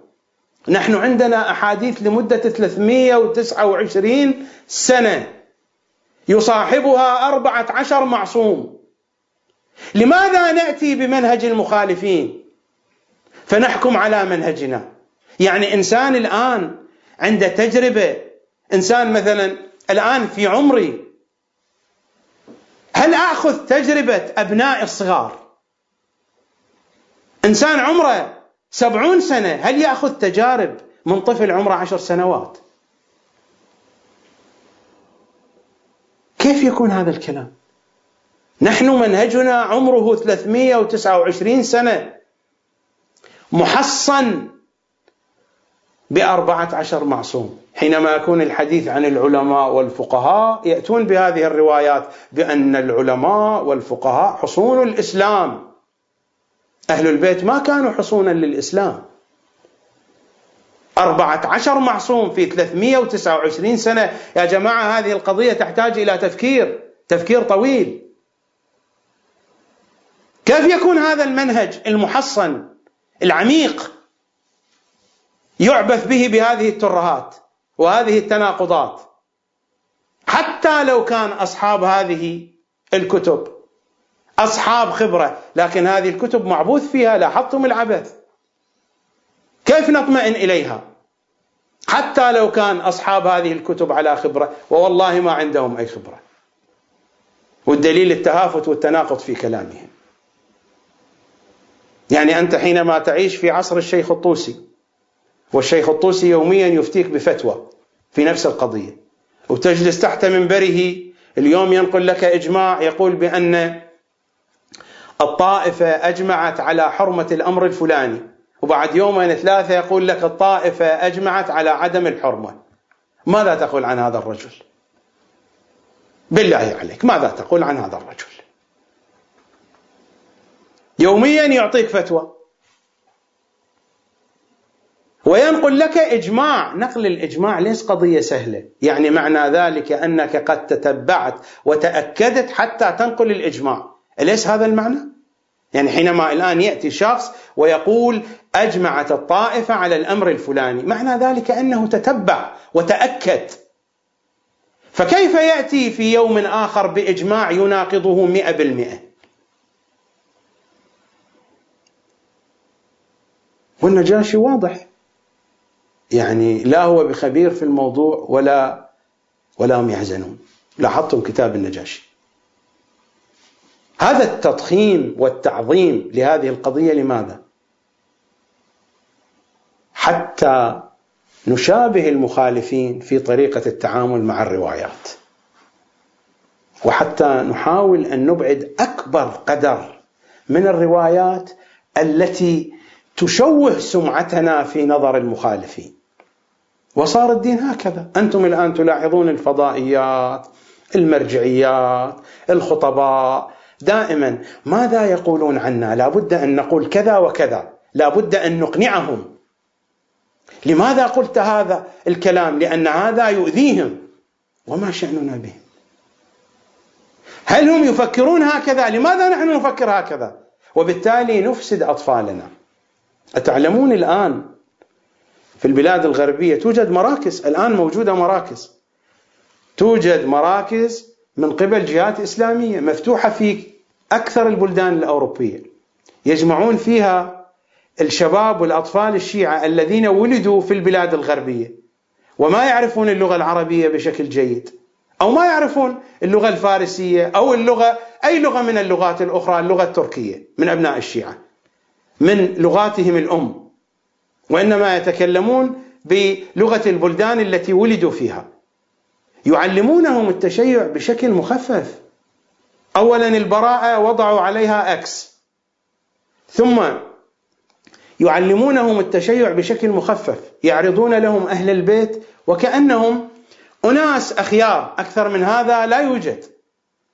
ويظهرون بأن هؤلاء الأناس الأخيار كانوا على علاقة حسنة مع الصحابة ومع الناس الذين فعلوا ما فعلوا بأهل البيت.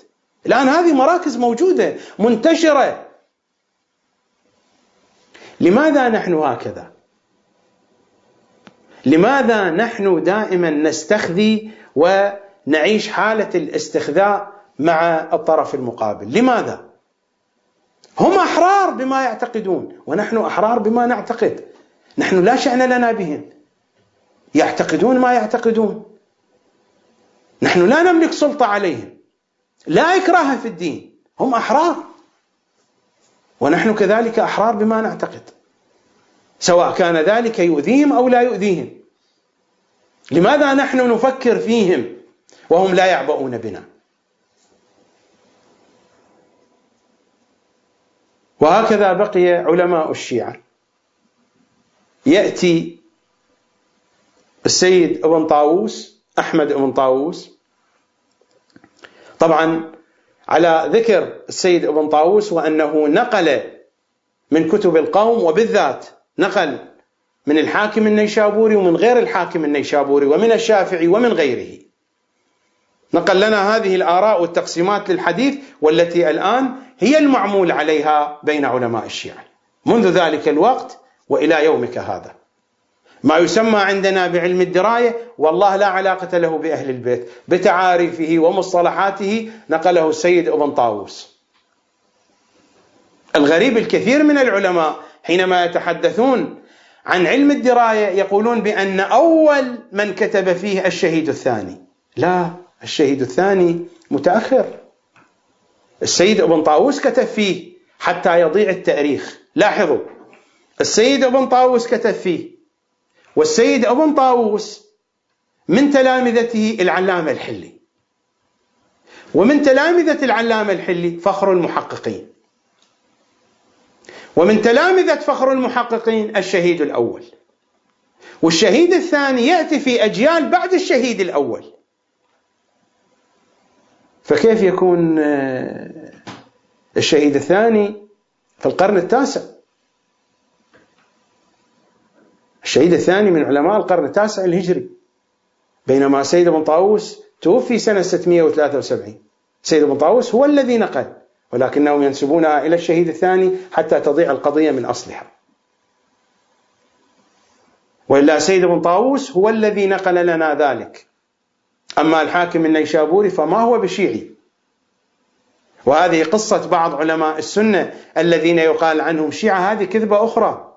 هذا وهم آخر. وهؤلاء أخطر من النواصب للعلم. هناك مجموعة من المخالفين لأهل البيت كتبوا كتبا مثل الحافظ القندوزي في ينابيع المودة يقولون عنه شيعي. ما هو بشيعي؟ هذا رجل حنفي وكان قاضي يقضي على المذهب الحنفي في مدينة إسطنبول أيام الدولة العثمانية. إما أنكم لا تعرفون التاريخ وإما تريدون أن تخدعوا الناس مثل محمد مؤمن الشبلنجي في نور الأبصار مثل أحمد بن طولون في سيرة الأئمة الاثني عشر مثل سبط بن الجوزي في تذكرة الصفوة وكثيرون ومن تلامذة ابن عربي من تلامذة مثل صدر الدين القونوي وغيره وعبد الرزاق الكاشي ومن هذه المدرسة المدرسة الصوفية الخواجة عبد الله الأنصاري وغيرهم يقولون عنهم شيعة وما هم بشيعة. يجدون عندهم مدحا لأهل البيت. وهؤلاء يكونون أخطر. مثل ما الآن توجد عندنا نماذج. الآن عدنان إبراهيم. هل هو شيعي؟ ليس شيعيا. وهذا أخطر من النواصب. أحمد الكبيسي لأنه مثلا هو قال قال نحن نواصب نحن أهل الأنبار نواصب. موجود التسجيل. وكان على قناة دبي. قال نحن نواصب أنا ناصبي. ولكن الآن تركت النصب كيف ترك النصب لأنه قدح في معاوية. وهذا لا يخرجه من النصب أنه قدح في معاوية. ناصب ناصبي الذي يناصب العدالة. يهبط عدنان إبراهيم أحمد الكبيسي فرحان المالكي هؤلاء يقولون كلاما فيه شيء من الإنصاف لكن هؤلاء ليسوا بشيعة. وهناك أعداد كثيرة في التاريخ مثل هؤلاء يقال عنهم شيعة. هذا الكلام الذي نقله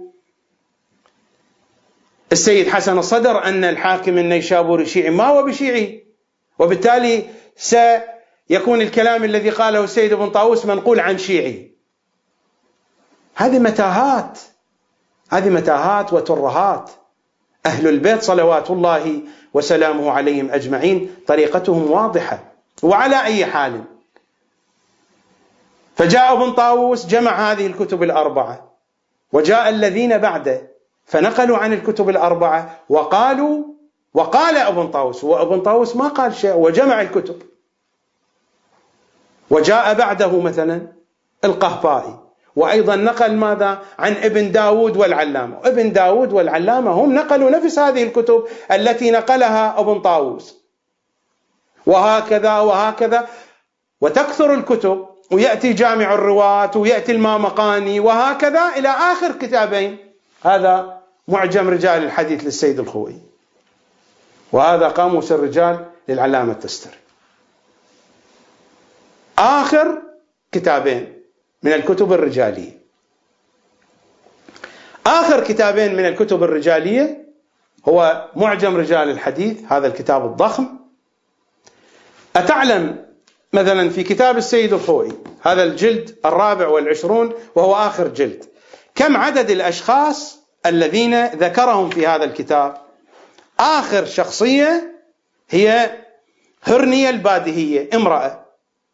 من رواة الحديث رقمها 15706 يعني هذا الكتاب فيه 15706 هذه المنارة الطويلة. 15706 أتعلم بأن أكثر من ثمانية آلاف مجاهيل. يعني لستة. يعني أكثر من النصف. لستة. ثمانية آلاف في هذا الكتاب مجاهيل. وأكثر. أكثر من ثمانية آلاف. يعني لستة. فما فائدة هذا الكتاب؟ وأتعلم أن أكثر ربما أكثر من ثلث الكتاب هو فهارس فقط. لا أدري. فهارس. ما يقال له تفصيل الطبقات يعني أين روي عن هذا الراوي؟ وفي أي موطن من الكتب؟ وقطعا لما تتغير الطبعات والترقيمات في الأحاديث تكون هذه الفهارس لا قيمة لها. إذا تغيرت الترقيمات تغيرت الطبعات. يعني هذا الجهد المبذول هو مجرد فهرسة وفي كل جزء من أجزاء الكتاب قسم كبير فقط المواطن التي ذكرت فيها الروايات. لو تغيرت الطبعات يكون لا فائدة فيها. وهذه الفائدة الوحيدة الموجودة في الكتاب وهي عديمة الفائدة. وبقية الكلام ماذا؟ يعني السيد الخوئي حين يذكر راوية من الرواة يقول قال النجاشي قال الكشي قال الغضائري قال فلان فلان فلان فلان يجمع الأقوال. بعض الأحيان يعطي رأيه هكذا حسب ما هو يرى وبعض الأحيان يترك الكلام على عواهنه. يعني هذا كتاب ضخم أنت تراه كبير ولكن ما فيه علم. لا يوجد فيه علم حقيقي. مثل ما كان النجاشي والطوسي في عصر واحد وأحدهما لم ينقل عن الآخر. لم ينقل أحدهما عن الآخر. كذلك السيد الخوئي والتستري في عصر واحد. يعني يمكن التستري توفي بعد السيد الخوئي بسبع سنوات في عصر واحد. ولكن ما نقل أحدهما عن الآخر. هذه التي سميتها عقدة المعاصرة بين العلماء. فكيف تتضح الحقائق؟ يعني هذا الكتاب الكبير تلاحظون وهذا النسخة هذا الجزء إذا أضيف أيضا هنا هذا الجزء الأول. كم صفحة فيها تقعيد يعني أصول قواعد لعلم الرجال من هذا الكتاب الكبير؟ تتوقعون كم صفحة؟ من صفحة 19 إلى صفحة 101 من صفحة 19 إلى صفحة 101 يعني 83 صفحة بالضبط. هذا هو التنظير لعلم الرجال فقط. وهذه المطالب أنا ناقشتها بدقة ارجعوا إلى ملف العصمة وستجدون المناقشة الكاملة لما ذكره السيد الخوئي في أهم مطالب هذه الصفحات. هذا علم الرجال عند السيد الخوئي فقط. والباقي هذا تعداد أسماء. تعداد أسماء وفهارس روايات. ومن تتغير الطبعات حتى الفهارس تكون عديمة الفائدة. يعني ممكن يعني على الإنترنت الإنسان يستخرج الروايات. هو إذا كان فيها فائدة هو فهارس الروايات. أن تعرف أن هذا الشخص من روى عن وروى عمن وفي أي المواطن من كتب الحديث المهمة وهذه ممكن استخراجها عن طريق الكمبيوتر. ممكن استخراجها عن طريق الإنترنت. أنا شخصيا لكثرة خبرتي في الحديث لا أحتاج إلى هذا. أنا أتابع كتب الحديث وأستطيع أن أستخرجها. من دون مراجعة الكمبيوتر أو الإنترنت لأنني زمن طويل أنا أتعامل مع الحديث. أستطيع أن نتيجة الخبرة الطويلة والتعامل مع الكتب أستخرج الأحاديث. فهذا هو الذي هذا اسمه علم وعلم الرجال وهذا كتاب معجزة ما فيه شيء. هو جمع لهذه الأقوال ولأقوال الكتب التي ألفت بعد هذا وكل الكتب كتاب يجمع على كتاب كتاب يجمع على كتاب. نفس العملية هنا. يعني الآن مثلا السيد الخوئي في كتابه هذا ماذا تحدث السيد الخوئي في هذا الكتاب؟ مثلا من جملة القواعد التي تحدث عنها السيد الخوئي تحدث في التوثيقات العامة فقال بأنه هناك عندنا توثيقات عامة وهو أن المؤلف الكتاب الحديثي يقول في أول كتابه بأنني أنقل عن الثقات فهؤلاء كلهم ثقات الموجودون في ذلك الكتاب. مثل ما جاء في تفسير علي بن إبراهيم. علي بن إبراهيم قال في أول الكتاب ونحن ذاكرون ومخبرون بما ينتهي إلينا ورواه مشايخنا وثقاتنا عن الذين فرض الله طاعتهم. يعني جميع الذين جاءوا في تفسير علي بن إبراهيم هم ثقات. ولكن رجع السيد الخوئي فقال بأن هذا التفسير ليس تفسير علي بن إبراهيم فما فائدة هذا الكلام إذن؟ يعني هو ثبت هذه القاعدة وبعد ذلك قال بأن تفسير علي بن إبراهيم هذا المعروف الآن ليس تفسير علي بن إبراهيم. ما فائدة هذا التنظير إذا نفس الشيء. حين ذهب إلى كتاب كامل الزيارات. ونفس الشيء. صاحب كامل الزيارات ابن قولوي. وهذا هو كتاب كامل الزيارات. لكن ما عندي وقت أقرأ ماذا قال صاحب كامل الزيارات. وإلا هذه هذه نسخة كامل الزيارات. موجود في أول الكتاب بأنه لا يروي إلا عن الثقات. فسيد سيد الخوي أيضا قال بأنه رجال كامل الزيارات موثوقون. بعد ذلك رجع. قال بأنني لست متأكدا من ذلك وإنما فقط الذين روى عنهم مباشرة يعني المشايخ فقط. وعلى أساس هذا غير في رسالته العملية. بدل في فتاوى. يعني هي هذه العبارة دعني دعني أقرأ لك العبارة. يعني هذه العبارة يحتاج أن الإنسان سنوات بعد ذلك يغير رأيه. هو ابن قولويه ماذا قال؟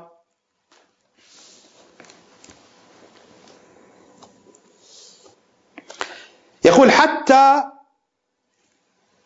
حتى حتى أخرجته يعني أخرجت هذا الكتاب وجمعته عن الأئمة صلوات الله عليهم أجمعين من أحاديثهم. ولم أخرج فيه حديثا روي عن غيرهم.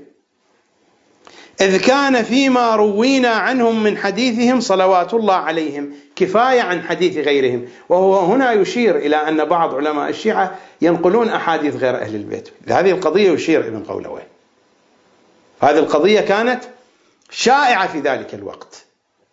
الكلام الذي أشار إليه الإمام الحجة في رسالته إلى الشيخ المفيد. وابن قولويه يعد في طبقة أساتذة الشيخ المفيد. في تلك الطبقة معاصر يعني في فترة قريبة من الشيخ المفيد. ابن قولوي توفي سنة 368 والشيخ المفيد توفي سنة 413 في نفس العصر. وفاة 368 وفاة المفيد 413 فهو في طبقة مشايخه. حتى أخرجته وجمعته عن الأئمة صلوات الله عليهم أجمعين من أحاديثهم ولم أخرج فيه حديثا روي عن غيرهم. إذ كان فيما روينا عنهم من حديثهم صلوات الله عليهم كفاية عن حديث غيرهم.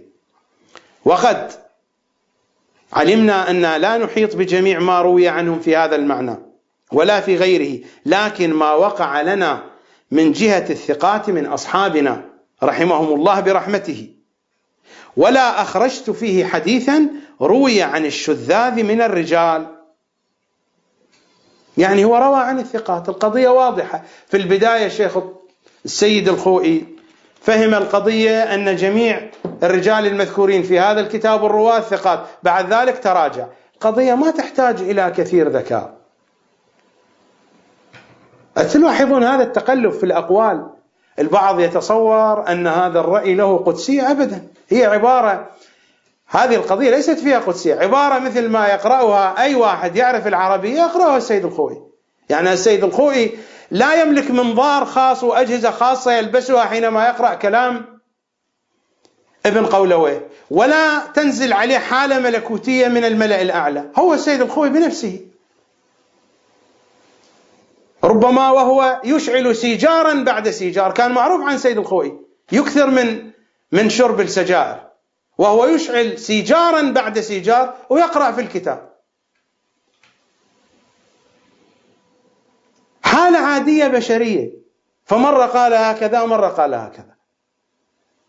وهذا هو الموجود في الكتب. مثل ما هو مثلا يأتي فينقل كلاما عن أستاذه النائيني يقول وسمعت شيخنا الأستاذ الشيخ محمد حسين النائيني قدس سره في مجلس بحثه يقول إن المناقشة في إسناد روايات الكافي حرفة العاجز لأن الكافي واضح ما يحتاج إلى مناقشة. هو يذكر هذا الكلام وبعد ذلك ينقض كتاب الكافي. يبدأ بذبح كتاب الكافي. قضية أنا هنا لا أريد أن أعتمد على رأي النائيني ولا أعتمد على رأي الخوي أنا لا أعتمد على رأي العلماء. نحن لنتعلم كيف نعرض الحقيقة كما هي. أنا لا أبحث هنا عن عالم يؤيد قولي. تلاحظون أنا ما أستدل بأقوال العلماء. لماذا؟ لأن العالم حاله حالي. وأنا هنا لا أريد أن أفرض قولي عليكم. لأن أن حالي مثل حالكم. إنما أعرض الحقيقة كما هي. الحقيقة تدل بنفسها على نفسها. لسنا بحاجة إلى قول زيد أو بكر. نحن هنا نتحدث عن أهل البيت وعن حديث أهل البيت وهو يدل على نفسه بنفسه. هذا قاموس. الرجال للشيخ التستري هو في المقدمة ماذا يقول؟ وهو ينقل عن نفس هذه الكتب. هو يقول يقول وأما رجال البرق وكتاب ابن الغضائر فتحريفاتهما متعارفة. يعني محرفة هذه الكتب. ويتحدث عن كتاب ابن الغضائر يعني هذا المنقول في كتاب السيد بن طاووس الذي هو ليس موجود والذي نقل عنه بعد ذلك القهطائي تحدث عن هذه. يقول وأما رجال البرق هذا الذي تحدثت عنه قبل قليل وقلت بأنه مختلف في من ألفه. هو يقول صفحة 58 هذا هو الجلد الأول من قاموس الرجال. وأما رجال البرق وهذان هما الكتابان الكبيران الآن في الحوزة الشيعية. القاموس والمعجم. وأما رجال البرق وكتاب ابن الغضائر فتحريفاتهما متعارفة. هنيئا لكم. وأما رجال الكشي فلم تصل نسخته صحيحة إلى أحد ولا واحد عنده نسخة صحيحة. حتى الشيخ والنجاشي حتى الشيخ والنجاشي حتى قال النجاشي فيه له كتاب الرجال كثير العلم وفيه أغلاط كثيرة. قبل قليل قرأنا كلام النجاشي. وتصحيفاته أكثر من أن تحصى يعني كتاب لا يعتمد عليه. هذه الكتب التي ينقلون عنها وهذه المصادر.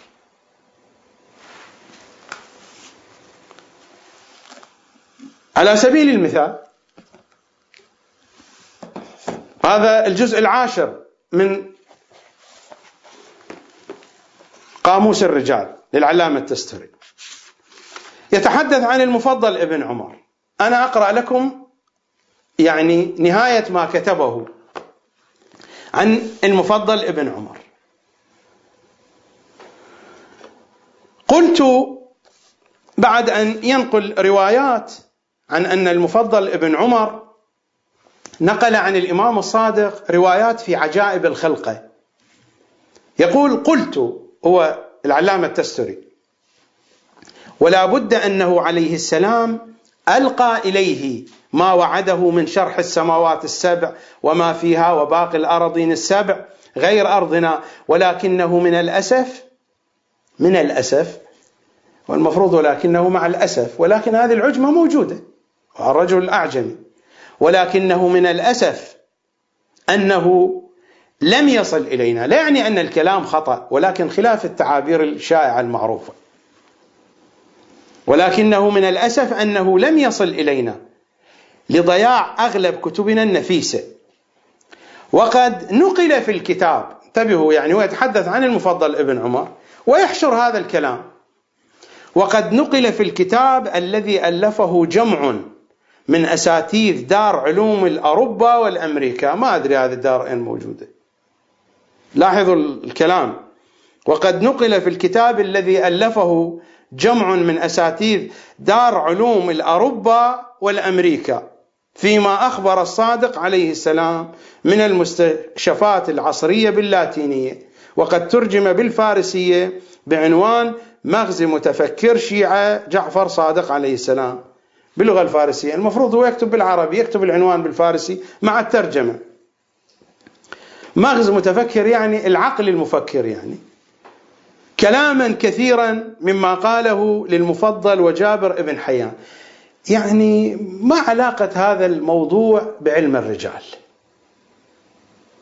وهذه يعني ألفه جمع من أساتيذ دار علوم الأوروبا والأمريكا. أين موجودة؟ في أي مكان؟ في علاوي الحلة في أي مكان هذه. هل هناك دار علوم الأوروبا والأمريكا موجودة؟ مثل ما لا يملكون الدقة في النقل في هذه القضية لا يملكون الدقة في النقل في القضايا الأخرى. هو يقصد هذا الكتاب. الإمام الصادق كما عرفه علماء الغرب الذي ترجمه إلى العربية دكتور نور الدين آل علي. وهي مجموعة أبحاث كما يقول في المقدمة مجموعة أبحاث علمية أعدها مركز الدراسات العليا المتخصصة في تاريخ الأديان بجامعة إستراسبورغ الفرنسية بمشاركة نخبة إلى آخره من علماء الاستشراق وأساتذة الجامعات الأوروبية والأمريكية وعدد من العلماء المتخصصين من جامعات الدول الإسلامية، هو يشير إلى هذا. ولكن هذه المعلومة غير واضحة. مثل ما ينقلون هكذا جزافا. وإلا ما معنى دار علوم الأوروبا والأمريكا؟ هذه معلومة غير صحيحة.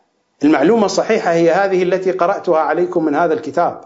مثل ما ينقل هذه المعلومات من دون دقة يمكن أن ينقل معلومات أخرى أيضا من دون دقة أنا لا أدري هل يقصد بهذا الكلام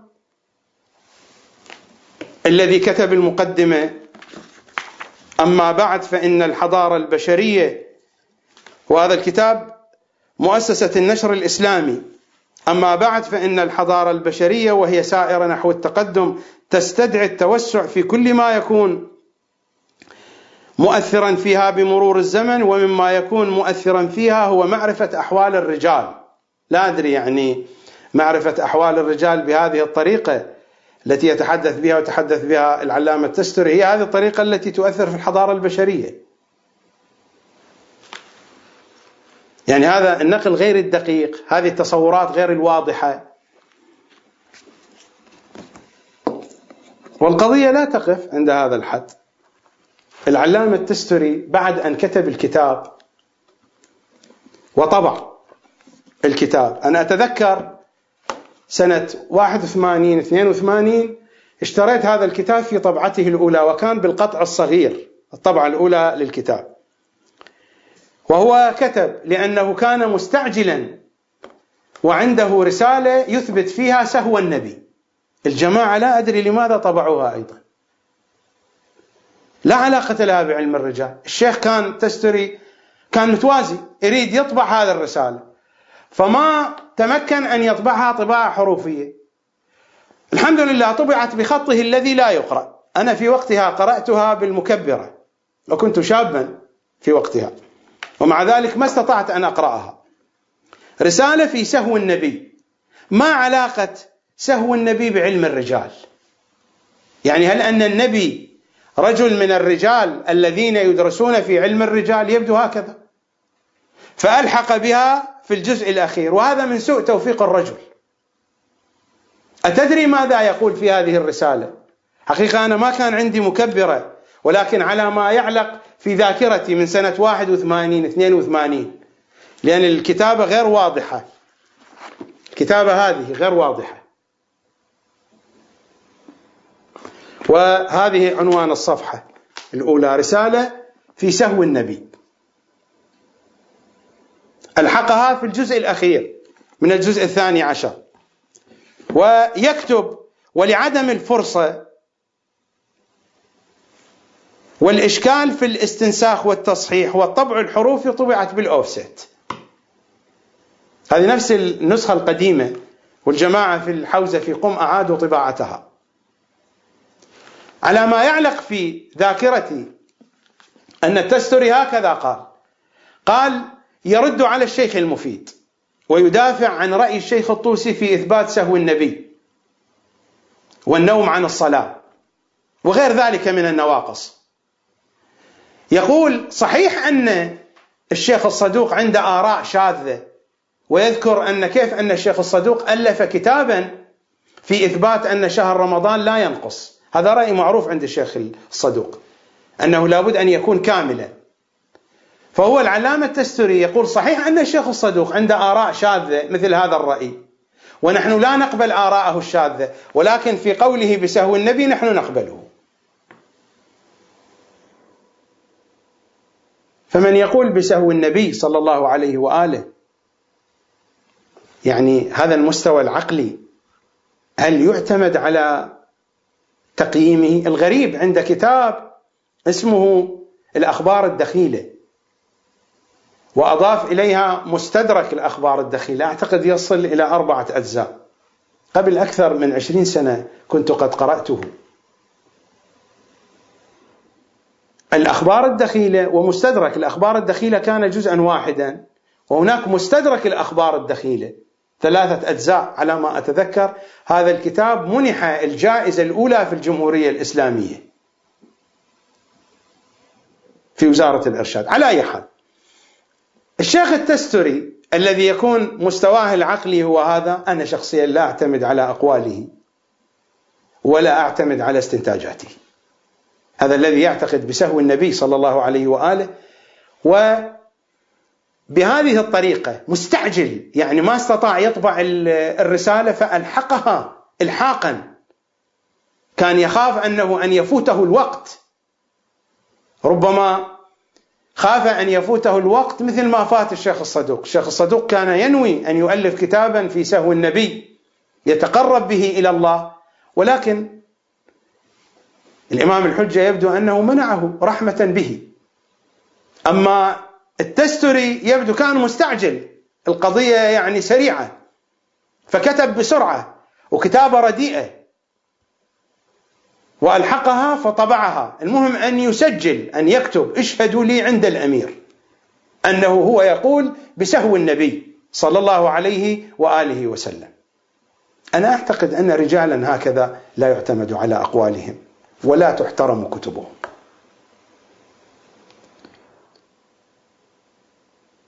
هذا هو علم الرجال. لربما من أحدث الكتب التي كتبت في التقعيد والتقنين لعلم الرجال هو أصول علم الرجال وهو كتاب يتألف من جزئين أبحاث الشيخ مسلم الداوري شيخ مسلم الداوري من العلماء المعاصرين وهو من أبرز تلامذة السيد الخوئي في علم الرجال. وقد اعتمد السيد الخوئي عليه اعتمادا كبيرا في تنقيح هذا الكتاب. إذا نذهب إلى الجزء الأول من معجم رجال الحديث ونقرأ المقدمة مقدمة الطبعة الخامسة التي أحدث السيد الخوئي في كتابه تغييرا. الذي لا يملك الطبعة الخامسة آه، لا توجد هذه المقدمة. في الطبعة الخامسة وهي هذه آخر طبعة. التي أحدث فيها السيد الخوئي تغييرا بعد أن بدل رأيه في قضية كامل الزيارات كما أشرت قبل قليل ومسائل أخرى. كل هذه التغييرات والتعديلات جرت في إطار لجنة علمية ضمت كبار العلماء بتصدي العلامة يعني برئاسة العلامة الشيخ مسلم داوري. إلى آخر الكلام. يعني الشيخ مسلم داوري هو كان رئيس اللجنة من قبل السيد الخوئي. وهذا الكتاب أصول علم الرجال في جزئين هذا الجزء الأول. هذه أحدث وآخر التنظيرات في علم الرجال تقريبا. وللإنصاف مع أني لا أؤمن بعلم الرجال جملة وتفصيلا. للإنصاف إذا أردت أن أقارن بين التنظير الذي جاء به الشيخ مسلم الداوري مع التنظير الذي جاء به السيد الخوئي شيخ مسلم الداوري أكثر عمقا وأكثر موسوعية. قطعا انتفع من خبرة السيد الخوئي فهو من تلاميذه لكن هذا الكتاب أكثر عمقا. هذا الكتاب هو دروس ومحاضرات قررها أحد تلامذته شيخ محمد علي صالح المعلم. من روايات التي دائما تحشر في أذهان طلبة العلم وحينما يبدأ علماء الرجال بتدريس علم الرجال. والآن الكتاب أيضا أول ما بدأ في المقدمة أول صفحة في الصفحات الأولى يؤتى بهذه الروايات. أي روايات؟ بأن الأئمة قالوا هناك من يكذب علينا ولذلك لا بد من علم رجال. فمثلا هذه الرواية أقرأ عليكم الرواية. هو ينقل عن الإمام الصادق مباشرة من دون سند. أليس أنت رجالي ولا بد للرجال أن يأتي بالسند؟ من دون سند. وقوله عليه السلام كان المغيرة ابن سعيد يتعمد الكذب على أبي. الإمام الصادق يقول مغيرة ابن سعيد ملعون وذكرناه يوم أمس. كان المغيرة ابن سعيد يتعمد الكذب على أبي. ويأخذ كتب أصحابه أصحاب الإمام الباقر. وكان أصحابه المستترون بأصحاب أبي يأخذون الكتب من أصحاب أبي فيدفعونها إلى المغيرة فكان يدس فيها الكفر والزندقة. ويسندها إلى أبي ثم يدفعها إلى أصحابه ويأمرهم أن يبثوها في الشيعة. فكلما كان في كتب أصحاب أبي من الغلو فذاك ما دسه المغيرة ابن سعيد في كتبهم. يقولون إذن الروايات فيها غلو وفيها كذب وفيها دس فكيف نميز ذلك؟ لا بد من علم الرجال. كلام منطقي. لكن ما سند هذه الرواية أيها الرجال أيها الرجاليون؟ ما سندها. أولا لماذا لم تذكروا السند؟ نذهب نبحث عن السند. هذه الرواية منقولة عن رجال الكشي الكتاب المشحون بالأغلاط. الرواية رقم 402 الرواية عن من؟ عن محمد بن عيسى بن عبيد. هذا الذي ذكر قبل قليل. قلت بأن النجاشي ماذا قال عنه؟ قال بأنه نقلا عن الكشي أنه نصر ابن الصباح يقول بأن محمد بن عيسى بن عبيد كان سنه أصغر من أن يروي عن ابن محبوب. ورجعنا إلى الكشي فوجدنا لا بأن نصر بن الصباح يقول بأن محمد بن عيسى بن عبيد كان من الصغار الذين رووا عن ابن محبوب. على أي حال هذه ليس القضية لكن الرواية رواها بسنده عن محمد بن عيسى بن عبيد. عن يونس يعني يونس بن عبد الرحمن عن هشام بن الحكم. هشام بن الحكم فيه مدح وقد لكن ممدوح. يونس بن عبد الرحمن فيه مدح وقد لكن ممدوح. المشكلة لا في هشام ولا في يونس. المشكلة في محمد بن عيسى بن عبيد. محمد بن عيسى بن عبيد. إذا نرجع مثلا إلى الفهرست. ماذا قال عن محمد بن عيسى بن عبيد؟ قال عنه ضعيف. استثناه أبو جعفر يعني شيخ الصدوق عن رجال نوادر الحكمة وقال لا أروي ما يختص برواياته. وقيل إنه كان يذهب مذهب الغلاة هذا في فهرست الطوسي في رجال الطوسي.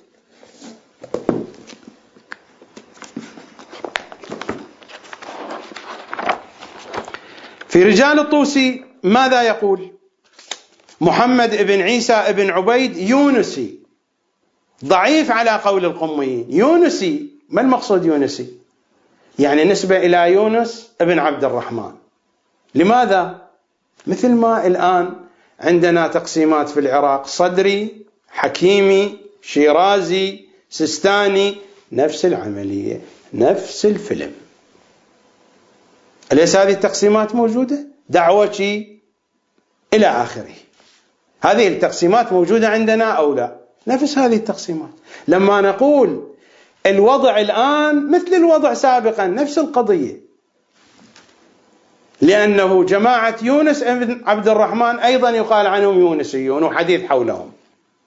محمد بن عيسى بن عبيد اليقطيني يونسي. ضعيف على قول القميين. هذا في رقم 5758 في أصحاب الإمام الهادي. وفي أصحاب الإمام الحسن العسكري في رقم 5885 محمد بن عيسى اليقطيني بغدادي يونسي. يونسي يعني ضعيف. مثل ما الآن مثلا هذه الجهة تضعف هذه الجهة. وكذلك في رقم 6361 محمد بن عيسى اليقطيني ضعيف. تلاحظون ثلاث مرات يضعف في رجال الطوسي. وضعف وأنه من الغلاة في الفهرست. ونفس الشيء النجاشي.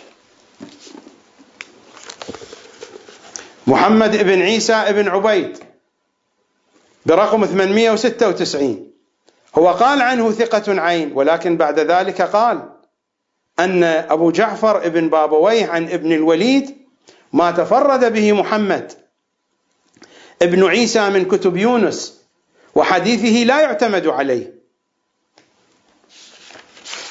وبعد ذلك نقل كلام نصر ابن الصباح من أنه أصغر من أن يروي عن ابن محبوب. ومدحه وذمه مدح وذم. يعني النسبة الأكثر القاعدة الموجودة عند الرجاليين. القدح يقدم على المدح من باب الاحتياط ولا أدري أي احتياط هذا. يقدمون القدح بالنتيجة في الفهرست مذموم في الرجال مذموم في رجال الطوسي وفي رجال النجاشي قدح ومدح. لماذا لم تذكر السند؟ أليس أنت تعتمد على الأسانيد؟ هذه الرواية سندها ضعيف بحسبكم. أنا أقبل هذه الرواية. أنا أعتقد بهذه الرواية. اعتقادي بهذه الرواية وفقا للمنهج الذي أتبعه وسأبينه. الرواية صحيحة عندي لكن وفقا لمنهجك حينما تريد أن تتعامل مع الأسانيد وتضعها أساس لتأسيس علم الرجال. أساس ضعيف هذا. الرواية ضعيفة السند بحسب قواعدكم. وليس فقط هذا هناك تدليس. هناك تدليس واضح. لنقرأ الرواية الثانية. وقول أبي الحسن الرضا إن أبا الخطاب كذب على أبي عبد الله. أبو الخطاب ملعون. إن أبا الخطاب كذب على أبي عبد الله. رجائي أن تنتبهوا وإن طال الحديث والحديث متعب. لكن رجائي أن تلتفتوا إلى هذه الرواية. هذه الرواية مهمة جدا. أهم من الرواية السابقة. وقول أبي الحسن الرضا عليه السلام إن أبا الخطاب كذب على أبي عبد الله عليه السلام. لعن الله أبا الخطاب. وكذلك أصحاب أبي الخطاب يدسون هذه الأحاديث إلى يومنا هذا في كتب أصحاب أبي عبد الله عليه السلام. فلا تقبلوا علينا خلاف القرآن. فإنا إن تحدثنا حدثنا بموافقة القرآن وموافقة السنة. إنا عن الله وعن رسوله نحدث. انتهى الكلام في الرواية. الرواية أيضا في طريقها محمد بن عيسى بن عبيد. نفس الشيء. من جهة السند ضعيفة. يعني الرواية الأولى ضعيفة والرواية الثانية أيضا ضعيفة من جهة السند. في طريقها محمد بن عيسى بن عبيد. هناك ضعف. لا تكون هذه الروايات أساس لتأسيس علم الرجال. أو حتى لا أقول لا تكون أساس لا تطرح في أذهان الطلبة حتى تجعلهم يقتنعون بعلم الرجال. حتى لو لم تكن أساسا. حينما توضع في أول الكتاب وحينما تطرح على الفضائيات وعلى المنابر وفي الدروس تعطي قناعة عند المقابل لا بد من الحاجة إلى علم الرجال. ولكن هذه الروايات هي بحسب منطقكم. أنا أقبل هذه الروايات. هذه الرواية صحيحة. ولكن بحسب منطقكم الرجالي هناك خلل في أسانيد هذه الروايات. هذا أولا. وثانيا أصلا هذه الروايات تدل على أن الأئمة كانوا يراقبون الأحاديث. وإلا كيف؟ الإمام هنا يقول كان المغيرة ابن سعيد يتعمد الكذب على أبي ويأخذ كتب أصحابه. هل يمكن أن يترك الإمام هذه الكتب مع هذه الأكاذيب؟ ألا يعني أنه قد نقحها؟ الموقف الطبيعي هو هذا. ليس للمعصوم وليس للإمام لأي إنسان عاقل. ونفس الشيء الإمام الرضا لما يقول وكذلك أصحاب أبي الخطاب يدسون هذه الأحاديث إلى يومنا هذا. ألا يعني أن الإمام يتابع الكتب ويتابع الأحداث وذلك يعني أنه سينقيها؟ ثم ماذا يقول الإمام؟ الإمام يعطيك أساسا لتمحيص الروايات. ما قال ارجعوا إلى علم الرجال. قال فلا تقبلوا علينا خلاف القرآن. أعطاك أساس. فإنا إن تحدثنا حدثنا بموافقة القرآن وموافقة السنة. ما قال ارجعوا إلى علم الرجال ولا قال انظروا إلى الثقات أو إلى غير الثقات. تلاحظون أو لا؟ ومع ذلك هناك تدليس. لم يذكر الرواية كاملة. سوف أقرأ لكم الرواية الكاملة تتضح الحقيقة بشكل واضح. ماذا تقول الرواية؟ نقرأ الرواية كاملة من رجال الكشي. الحديث 401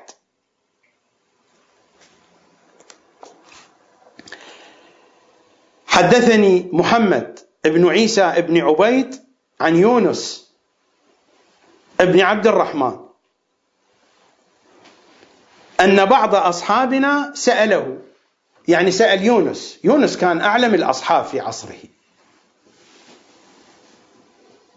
إن بعض أصحابنا سأله وأنا حاضر لربما يقاس علمه بعلم سلمان في بعض الروايات يونس بن عبد الرحمن على أي حال. إن بعض أصحابنا سأله وأنا حاضر فقال له يا أبا محمد ما أشدك في الحديث وأكثر إنكارك لما يرويه أصحابنا؟ يعني أنت تنقح في الحديث فما الذي يحملك على رد الأحاديث؟ فقال حدثني هشام بن الحكم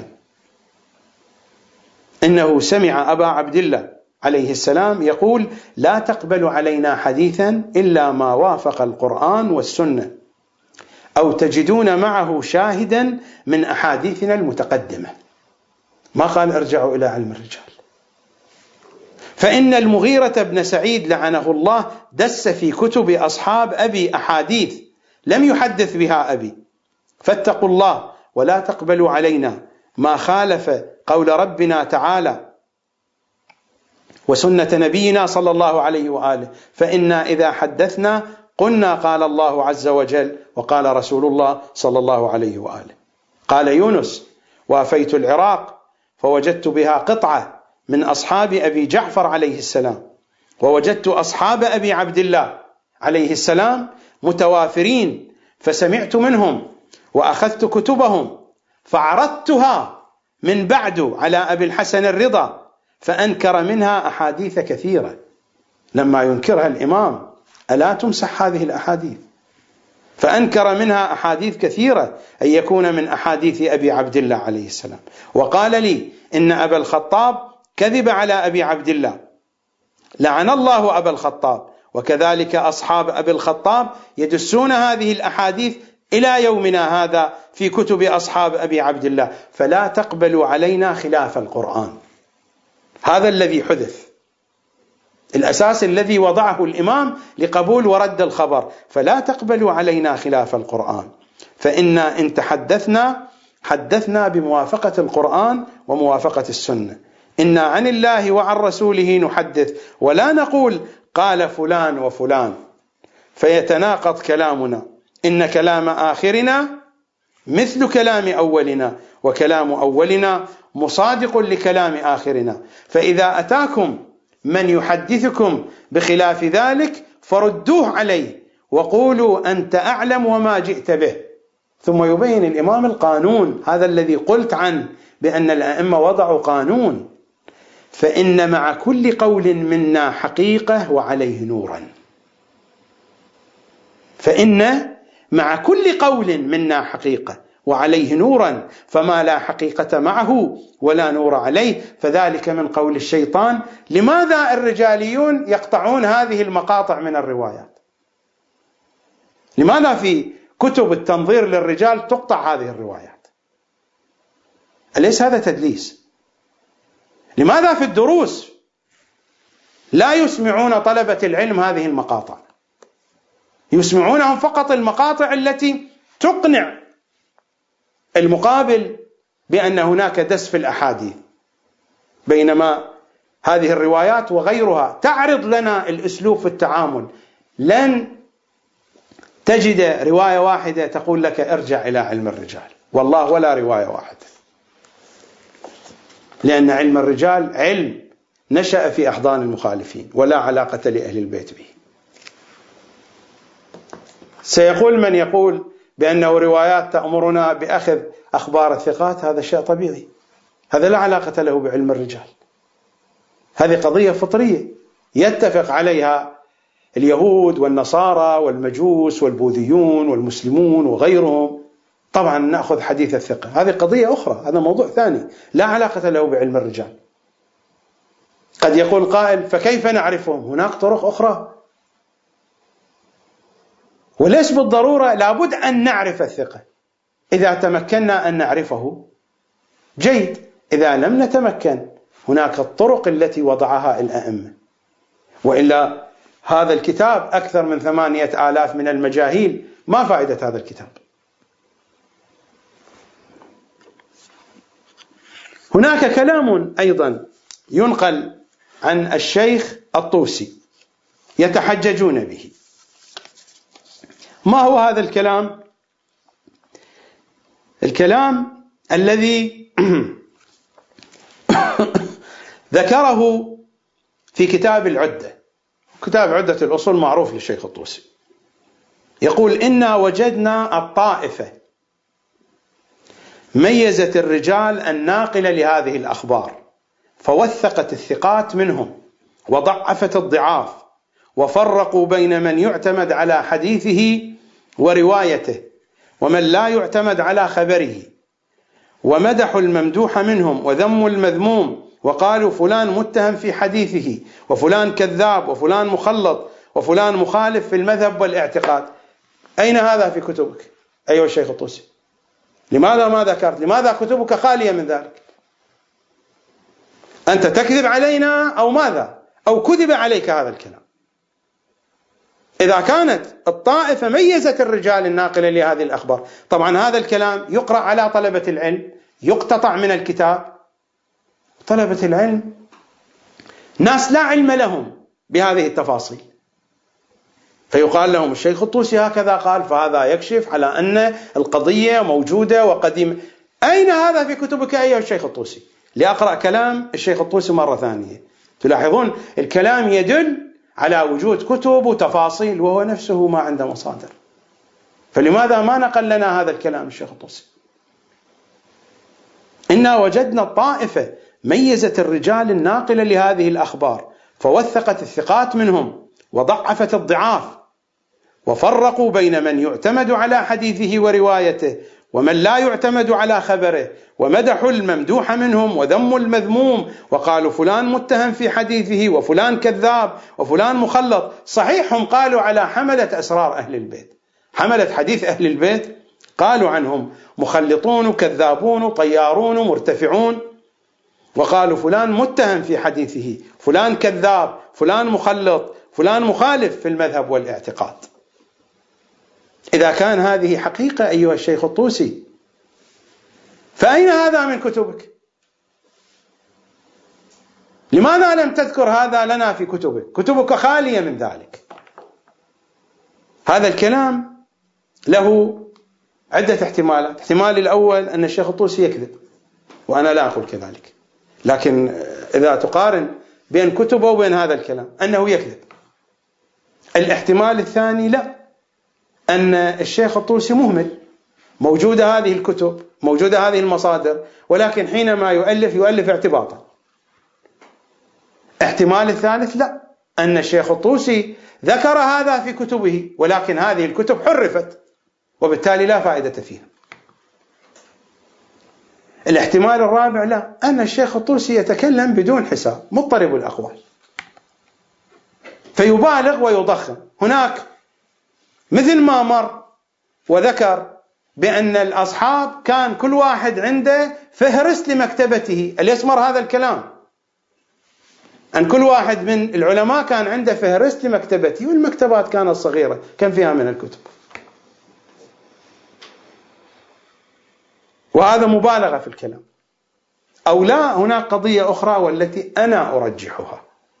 أنا هكذا أعتقد. الذي لا يعجبه لا يعجبه. أنا هكذا أعتقد. أنا حين أدرس الشخصية أولا أدرس التاريخ أدرس الواقع. إذا تتذكرون حينما ذكرت كتب التراجم قلت عندنا مجموعة من كتب التراجم مثل أعيان الشيعة مثل روضات الجنات مثل رياض العلماء وحياض الفضلاء مثل طبقات أعلام الشيعة مثل آثار الحجة مثل قصص العلماء. وكتب أخرى كثيرة من هذا النوع مثل العبقات العنبرية في الطبقات الجعفرية الشيخ محمد حسين كاشف الغطاء معارف الرجال الشيخ محمد حرز الدين ونماذج أخرى كثيرة وذكرت إلى جانبها كتب أخرى مثل شعراء الغري مثل أدب الطف مثل هكذا عرفتهم كتاب المتحولون هذا كتاب جديد للشيخ هشام آل قطيط الذي يترجم فيه للذين اهتدوا إلى التشيع. كتاب كبير. أمثال هذه الكتب قد تقول لا علاقة لشعراء الغري أو هكذا عرفتهم. أنا أريد أن أدرس التاريخ. أريد أن أدرس الأطعمة الأشربة الأمزجة الشعراء. ماذا يقولون؟ في زوايا ذلك تتضح الحقائق. كان هناك كرسي موجود في بغداد يسمى كرسي الكلام. هذا الكرسي كرسي الكلام هذا للمخالفين. ولكن لأن البويهيين صارت السلطة بأيديهم والبويهيون شيعة أعطوا هذا الكرسي للشيخ المفيد. كرسي الكلام في أكبر مساجد في أكبر مدارس بغداد. مثل رئاسة الجامعة. فأعطي هذا الكرسي كان يعطى لأكبر علماء المخالفين. لما صارت السلطة بيد البويهيين جاءوا بأكبر علماء الشيعة وقالوا هذا الكرسي كرسي الكلام لك. بعد وفاة الشيخ المفيد لا زال البويهيون أعطي هذا الكرسي لمن؟ أعطي كرسي الكلام للسيد المرتضى. وبعد السيد المرتضى أعطي هذا الكرسي للشيخ الطوسي. الشيخ الطوسي كان في زمان انتهى الزمان البويهي.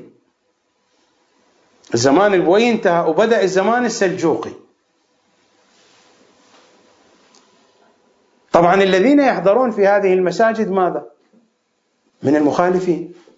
فقطعا العالم الشيعي والذي هو يشعر في داخله بأن هذا الكرسي ليس له حقيقة. هذا كرسي للمخالفين. ولكن السلطة والوضع جاءت به فوضعته في هذا المكان. حينما يريد أن يتحدث ويريد أن يتكلم ألا يراعي المخالفين الموجودين؟ من هنا جاء جاءت الطامة وبدأ الشيخ الطوسي يتحدث بحديث المخالفين. ومن هنا بدأ يتحدث عن الشيعة وكأنهم يتصرفون كما يتصرف المخالفون. هذا حديث من يتحدث عن الشيعة وكأنهم قد سلكوا نفس طريقة المخالفين. الآن نفس الشيء. الآن حينما يخرج بعض المتحدثين فيقول إننا مثل المخالفين إلهنا واحد نبينا واحد نقاط الاتفاق أكثر من نقاط الاختلاف إنا لا نقول كذا إنا لا نقول كذا وهو الله يكذب. الشيعة لا يقولون بذلك. العقيدة الشيعية ليست كذلك. وطبعا المخالفون يعلمون الحقيقة. أهل العلم منهم يعرفون الحقيقة. لا تضيع عليهم الحقائق. يعرفون هؤلاء يكذبون. يعرفون هذا شيعي كذاب. لأن القضية ليست كذلك. الكتب موجودة على الإنترنت. الكتب متوفرة في المكتبات. كل شيء موجود. أزرار تستطيع أن تصل إلى كل المعلومات. ضربة على بعض الأزرار كل المعلومات تستطيع أن تصل عليها وأنت جالس في بيتك. فهذا الكلام هذا كلام في مثل هذه السياقات يكون. وإلا يعني لن أجد له محملا حسنا إلا هذا. وإلا إذا أخذ القضية على محمل الجد فإما الشيخ الطوسي كذاب وإما كتب الشيخ الطوسي حرفت. وإلا أين هذا التبويب والتقسيم للرواة؟ وكتبه خالية من ذلك. أو هذا باللهجة العراقية خبر واحدة من أتن يعني. هذه مصطلحات بعض الأحيان نحتاج إليها أيضا مصطلحات رجالية. ولكن على الطريقة العراقية. هذا خبر وإلا ما معنى هذا الكلام؟ ويؤتى بمثل هذه الكلمات المقتطفة والمأخوذة من ضمن سياق تاريخي كبير لأجل إقناع الآخرين بهذه الألعوبة بالله عليكم. بعد هذا السجال الطويل. هناك حقائق أخرى كثيرة. حقيقة يعني أحس بألم في حنجرتي. إن لا أستطيع أن أواصل أتغالب معها. بعد هذا الحديث الطويل هذا الحديث الطويل والمتشعب والمتفرع. نصل إلى هذه النتيجة. أي نتيجة؟ هل يعقل أن الأئمة المعصومين صلوات الله عليهم يتركون دينهم هكذا للرياح يعبث به العابثون بهذه الأساليب؟ بالله عليكم. الآن الآن الآن لو يأتي شخص فيقول لك بأن هذا الولد ليس بولدك. أو أن هذا الرجل الذي هو أبوك ليس بأبيك. والدليل فلان كتاب وفلان كتاب. وهذه الكتب أنت رأيت حالها. كتب مزورة ملعوب فيها متضاربة متهافتة أسماءها محرفة المؤلفون غير معروفين وغير هذه التفاصيل التي نتحدث فيها. هل يؤثر ذلك فيك؟ هل الناس تقبل؟ يعني بهذا المستوى هل تثبت الملكيات؟ هل تثبت الأنساب؟ بهذه الطرق التافهة. بالله عليكم. لماذا دين محمد يثبت بهذه الطرق؟ لماذا حديث علي وآل علي يثبت بهذه الطرق؟ هم نفسهم هؤلاء العلماء. هل يقبلون أن يشكك فيما يملكون أو يشكك في كتبهم على أساس مثل هذه الكتب؟ يقبلون؟ والله لا يقبلون. لا يقبلون. أنا حينما قلت يوم أمس وأقول الآن وأقولها مليون مرة ومليار مرة أن تراب حافر حمار أصغر غلام وأغبى غلام عند جابر بن يزيد الجعفي ما أشتري به لا نجاشي ولا تريليون نجاشي. ولا أساويه.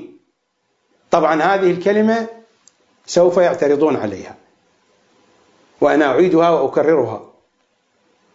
يعترضون عليها. ولكن حين يقول النجاشي على رواة حديث أهل البيت غلاة وفاسدو المذهب ومضطربون وكتبهم موضوعة. لا يعترضون على ذلك. لماذا؟ لأن النجاشي ليس من طبقة الرواة من طبقة العلماء. يخافون أن ينقل هذا الحديث إلى ساحتهم ولا يخافون على ساحة حديث أهل البيت. هذه هي الحقيقة. لأنني أنتقد كثيرا من العلماء. لا هكذا جزافا. لكلام سخيف يقولونه في حق أهل البيت. وستأتينا الحلقات القادمة وترون سخيف الحديث الذي نطق به الكثير من المراجع من مراجع التقليد من الأحياء ومن الموتى. سترون. سننقل كلامهم ومن مصادرهم. سيعترضون. لكن حين هؤلاء في هذه الكتب السخيفة التافهة المليئة بالتحريف والتصحيف وعدم معرفة المصادر وما هي الطريقة التي اعتمدوها ومن هم المؤلفون وإلى هذه القائمة الطويلة من الإشكالات حينما يقعون في أصحاب أهل البيت وحملة أسرار أهل البيت لا بأس لأجل ثبات الحقيقة، أيضا أنا حينما أنتقد العلماء لأجل ثبات الحقيقة. الملاك هو الملاك. لماذا هناك الملاك جائز هنا الملاك ليس جائز؟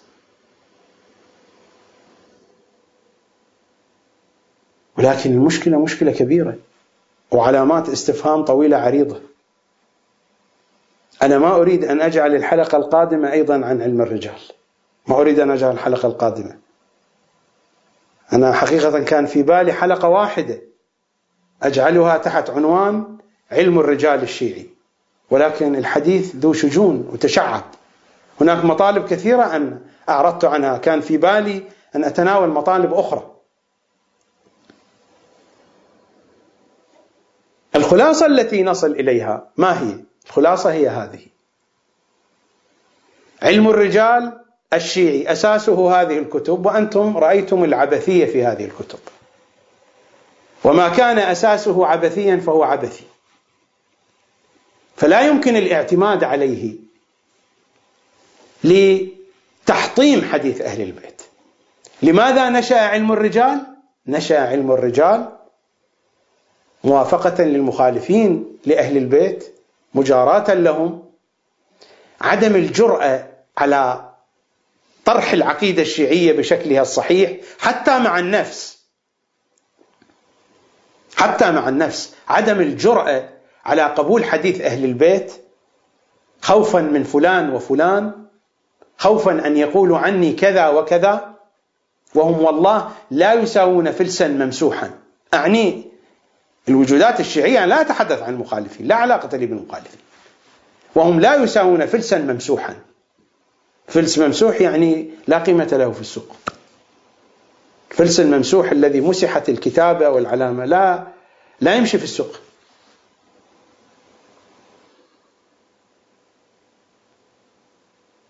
في أحضان علم الرجال نشأ علم الأصول.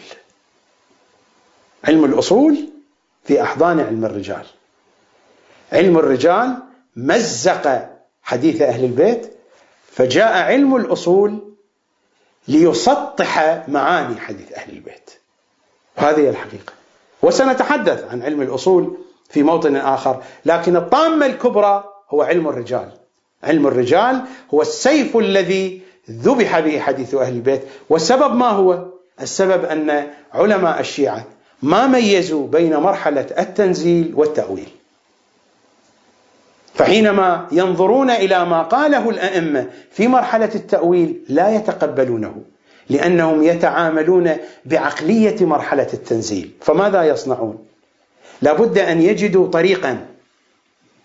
فرأوا المخالفين يعملون بهذا الطريق. فلأجل أن يدفعوا حقائق التأويل لجأوا إلى علم الرجال. هذه القصة. القصة هنا مربط الفرس هنا.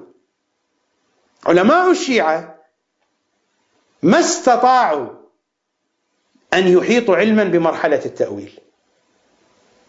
ظروف كثيرة.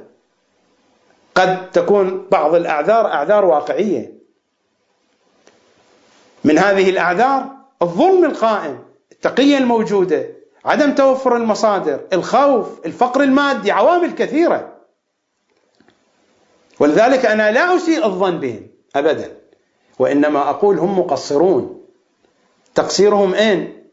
تقصيرهم أنهم لا يبحثون والتقصير الآخر لو نصحوا لا يقبلون النصيحة ولو اتضحت الحقائق يخافون على مناصبهم.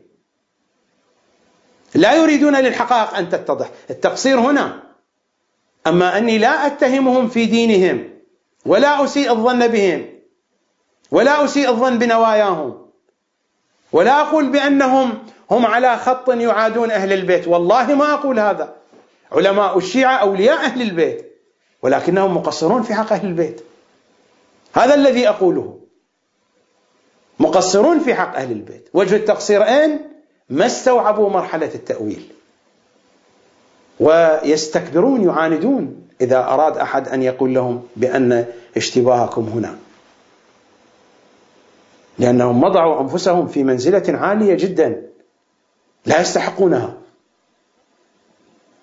وضعوا أنفسهم في مكان جعلوا الناس ينظرون إليهم وكأنهم معصومون مقدسون منزهون وهم ليسوا كذلك. أناس عاديون. أناس عاديون. وفيهم من لا يحمل أخلاق الأناس العاديين. وفيهم من لا يحمل حتى كفاءة الناس العاديين في إدارة أمور بيته. لا يستطيع أن يدير أمور بيته. ممكن يكون عنده معلومات في حلال وحرام لكن ما عنده القدرة والكفاءة في إدارة أمور بيته. والذين يعيشون في هذه الأوساط يعرفون هذه الحقائق. أسماء كبيرة ولكن لو أردت أن تدخل إلى مداخيلها ومخاريجها سترى ما ترى.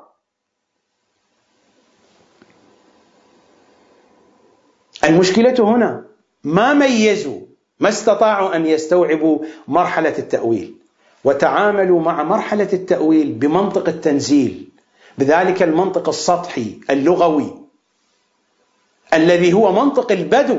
النبي تكلم مع البدو بمنطق التنزيل. لا بمنطق المفضل ابن عمر وجابر ابن يزيد الجعفي. ما استوعبوا هذا الفكر وهذا العلم؟ فكيف يتخلصون من هذه المشكلة؟ بحثوا عن طريق كما قلت فوجدوا الطريق عند المخالفين فأسسوا علم الرجال ولذلك أسس على أساس هش على أساس باطل على أساس عبثي. لاحظتم هذه العبثية؟ عبثية واضحة. وأي واحد عنده أدنى حد من الثقافة وأدنى حد من العمق في الفهم لو يقرأ التنظير المكتوب مثلا في الجزء الأول من معجم رجال الحديث أو حتى في الجزء الأول من أصول علم الرجال سيجد أن التنظير تنظير ساذج. تنظير سطحي. تنظير لمن يريد أن يقنع نفسه بأي شيء. تلاحظون أنا ما ذكرت قال فلان وقال فلان. أحفظ أقوال العلماء وبإمكاني أن أورد العشرات والعشرات من أقوال العلماء لكنني لا أريد أن أخدعكم بالأسماء. بعض الأحيان هذا أسلوب خطابي. نستعمله نحن. إذا أردنا أن نثبت قضية أمام جمهور الناس فنقول هذه القضية يقول بها فلان وفلان وفلان. لكن حتى لو قال بها فلان وفلان وفلان قضية إذا لم تكن تحمل القيمة في ذاتها ما قيمة قول فلان وفلان. لذا أنا أخاطب الشباب الواعين من شيعة أهل البيت انظروا إلى القضية مجردة عن قولي وعن قول غيري. أليس الدين يكلفكم بأنكم تجتهدون في العقيدة؟ لماذا توقفون هذه المساحة التي يعطيها لكم الدين؟ الدين قال لكم ارجعوا إلى الفقيه في مساحة ضيقة جدا في ثلاثين أربعين مسألة شرعية. مرجعيتكم لأنفسكم أوسع من مرجعية الفقيه. أليس الأصول أنتم ترجعون إلى أنفسكم؟ أنتم تجتهدون في الأصول. الفروع ما قيمتها. الدين وضع لكم مرجعية أوسع. أنتم تميزون. أنتم ميزوا الحقائق. اسمعوا وميزوا. أئمتكم أعطوكم هذا الحق. لماذا تمنعون عن أنفسكم هذا الحق؟ وتلحقون أنفسكم بأناس سعة المرجعية إليهم ضيقة. هكذا هو الدين. سل نفس المرجع الذي تقلده. قل له في العقائد أرجع إليك أم أنا أجتهد؟ يقول لك أنت اجتهد. العقائد هي الأصول. وأنت تقلد المرجع في الفروع يعني أن مرجعيتك أوسع من مرجعيته. لماذا لا تفكرون بهذا الأسلوب؟ لذلك أنا أطرح القضية من دون أن أقول قال فلان وقال فلان كي أوثق كلامي بأقوال الآخرين. لماذا أوثق كلامي بكلام الآخرين؟ هو إما أن يكون كلامي يحمل الحقيقة في نفسه أو لا يحمل الحقيقة. إذا كان لا يحمل الحقيقة في نفسه فإني أخدعكم إذا قلت لكم قال فلان وقال فلان. وإذا كان يحمل الحقيقة في نفسه فحتى رأيي لا قيمة له الرأي لنفس الحقيقة. هذا الكلام الذي يقال على الألسنة بأن الراد على الفقيه كافر لا وجود له. الرواية موجودة في أصول الكافي. الرواية رواية عمر بن حنظلة. ماذا تقول الرواية؟ بعد أن ينتخب الشيعيان المختلفان في قضية حاكما شرعيا أحد الفقهاء. قلت فكيف يصنعان إذا حدثت المشكلة؟ قال ينظران إلى من كان منكم. ممن قد روى حديثنا ونظر في حلالنا وحرامنا وعرف أحكامنا فليرضوا به حكما. فإني قد جعلته عليكم حاكما. فإذا حكم بحكمنا يعني هذا الفقيه حكم بحكم أهل البيت ليس بحكمه هو. فإذا حكم بحكمنا يعني هذا الحكم يحمل الحقيقة في نفسه. فإذا حكم بحكمنا فلم يقبله منه. لم يقبله منه لأنه حكمنا لا لأنه حكم الفقيه. الفقيه هنا مجرد مجرى. فإذا حكم بحكمنا فلم يقبله منه فإنما استخف بحكم الله وعلينا رد ليس بحكم الفقيه. انتبهوا إلى الرواية. فإنما استخف بحكم الله لأن حكمهم هو حكم الله. فإنما استخف بحكمنا وعلينا رد ما قال رد على الفقيه. والراد علينا الراد على الله. أين هذه الرواية التي تقول الراد على الفقيه راد على الله؟ ما موجودة هذه الرواية. هذا كذب.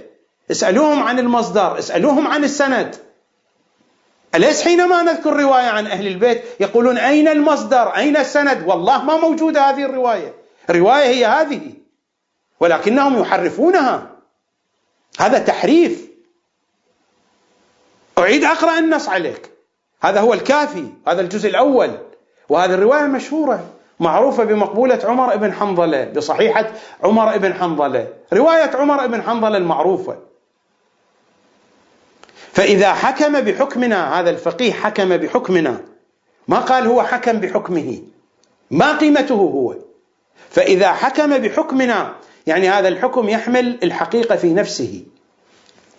فإذا حكم بحكمنا فلم يقبله منه هذا الشيعي ما قبل بحكمنا. فإنما استخف بحكم الله مو استخف بحكم الفقيه. فإنما استخف بحكم الله وعلينا رد لأن هذا هو حكمنا. والراد علينا الراد على الله وهو على حد الشرك بالله. هذا هو الكلام في الرواية. لا يوجد الراد على الفقيه راد على الله. الفقيه يتكلم بكلام أهل البيت هذا رد على أهل البيت وليس رد على الفقيه. إذا تكلم بكلامه خليه يروح يسولف ببيت خالته.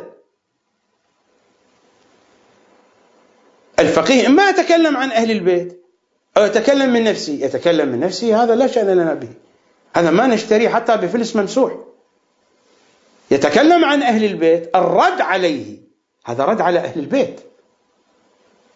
أما هذا الكلام يعطي أي إيحاء. الراد على الفقيه راد على الله يعطي أي إيحاء. يعطي إيحاء بأن الفقيه أي شيء يقوله لا أكثر أقوال الفقيه ربما تخالف أهل البيت. قمة ما عند الفقيه هو هذه الرسالة العملية. الرسالة العملية يحتمل فيها الخطأ والصواب وربما الخطأ فيها أكثر من الصواب. هل يستطيع الفقيه يقول بأن الصواب فيها أكثر من الخطأ؟ يحتمل فيها الصواب ويحتمل فيها الخطأ. نحن نقول يحتمل فيها الخطأ بنسبة 50% ويحتمل فيها الصواب بنسبة 50%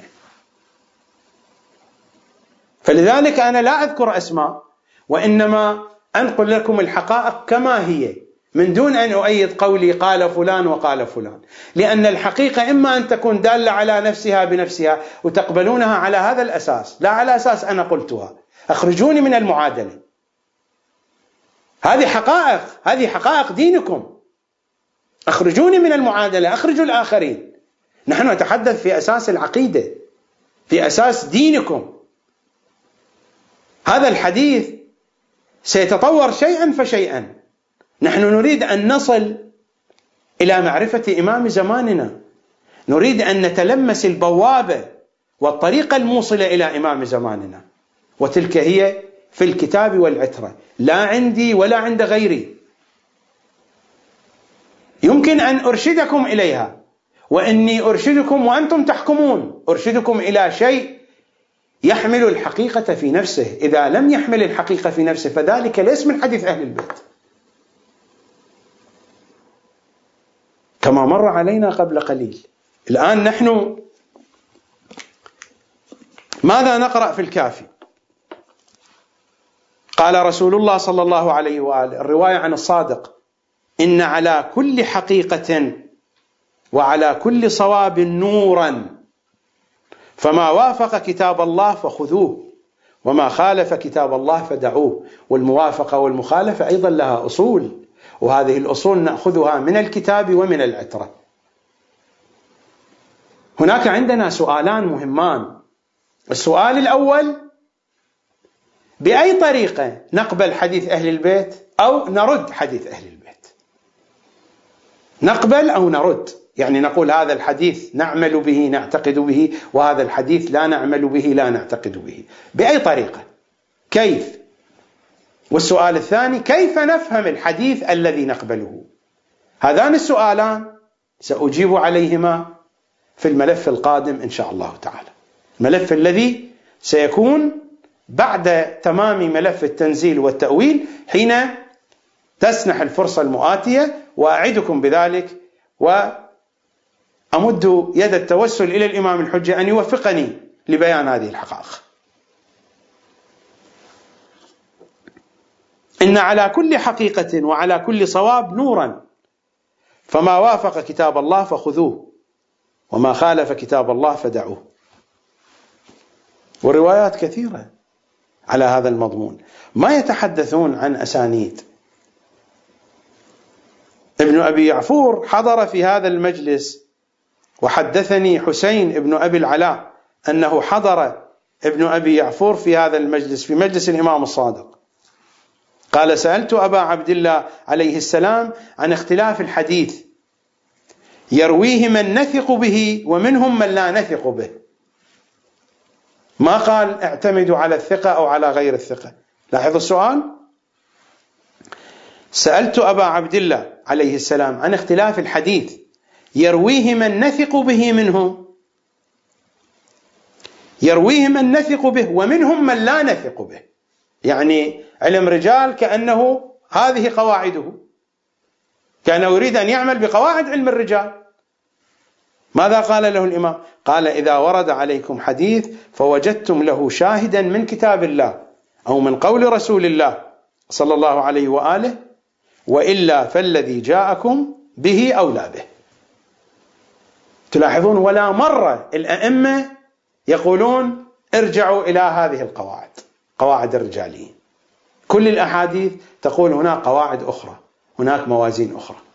وهذا هو الذي سنتحدث عنه إن شاء الله تعالى في الملف القادم. أعتقد بهذه العجالة وإن كان هي أربع حلقات وهي عجالة. لأن هذا الموضوع موضوع واسع وكبير.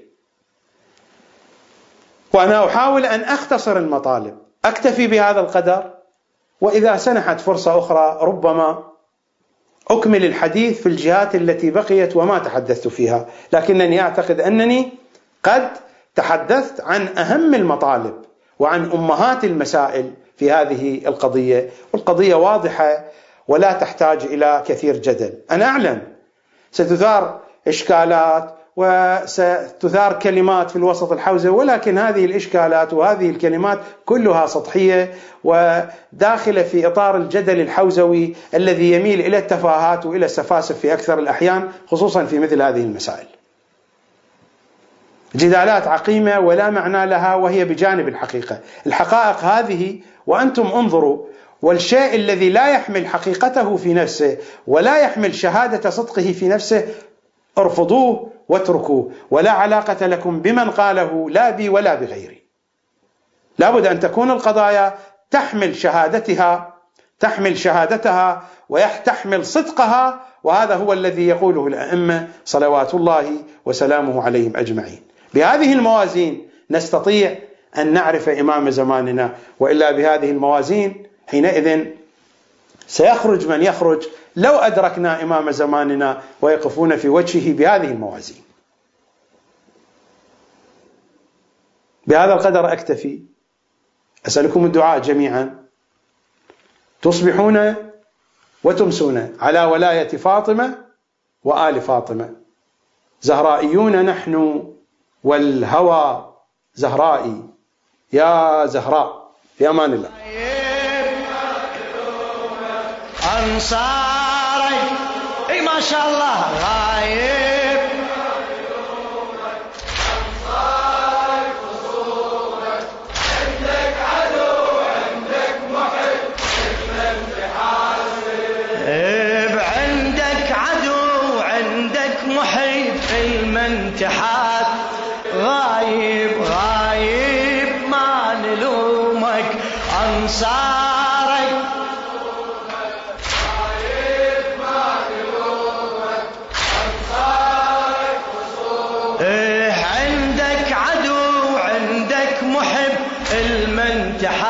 تحاسب عندك عدو عندك محب.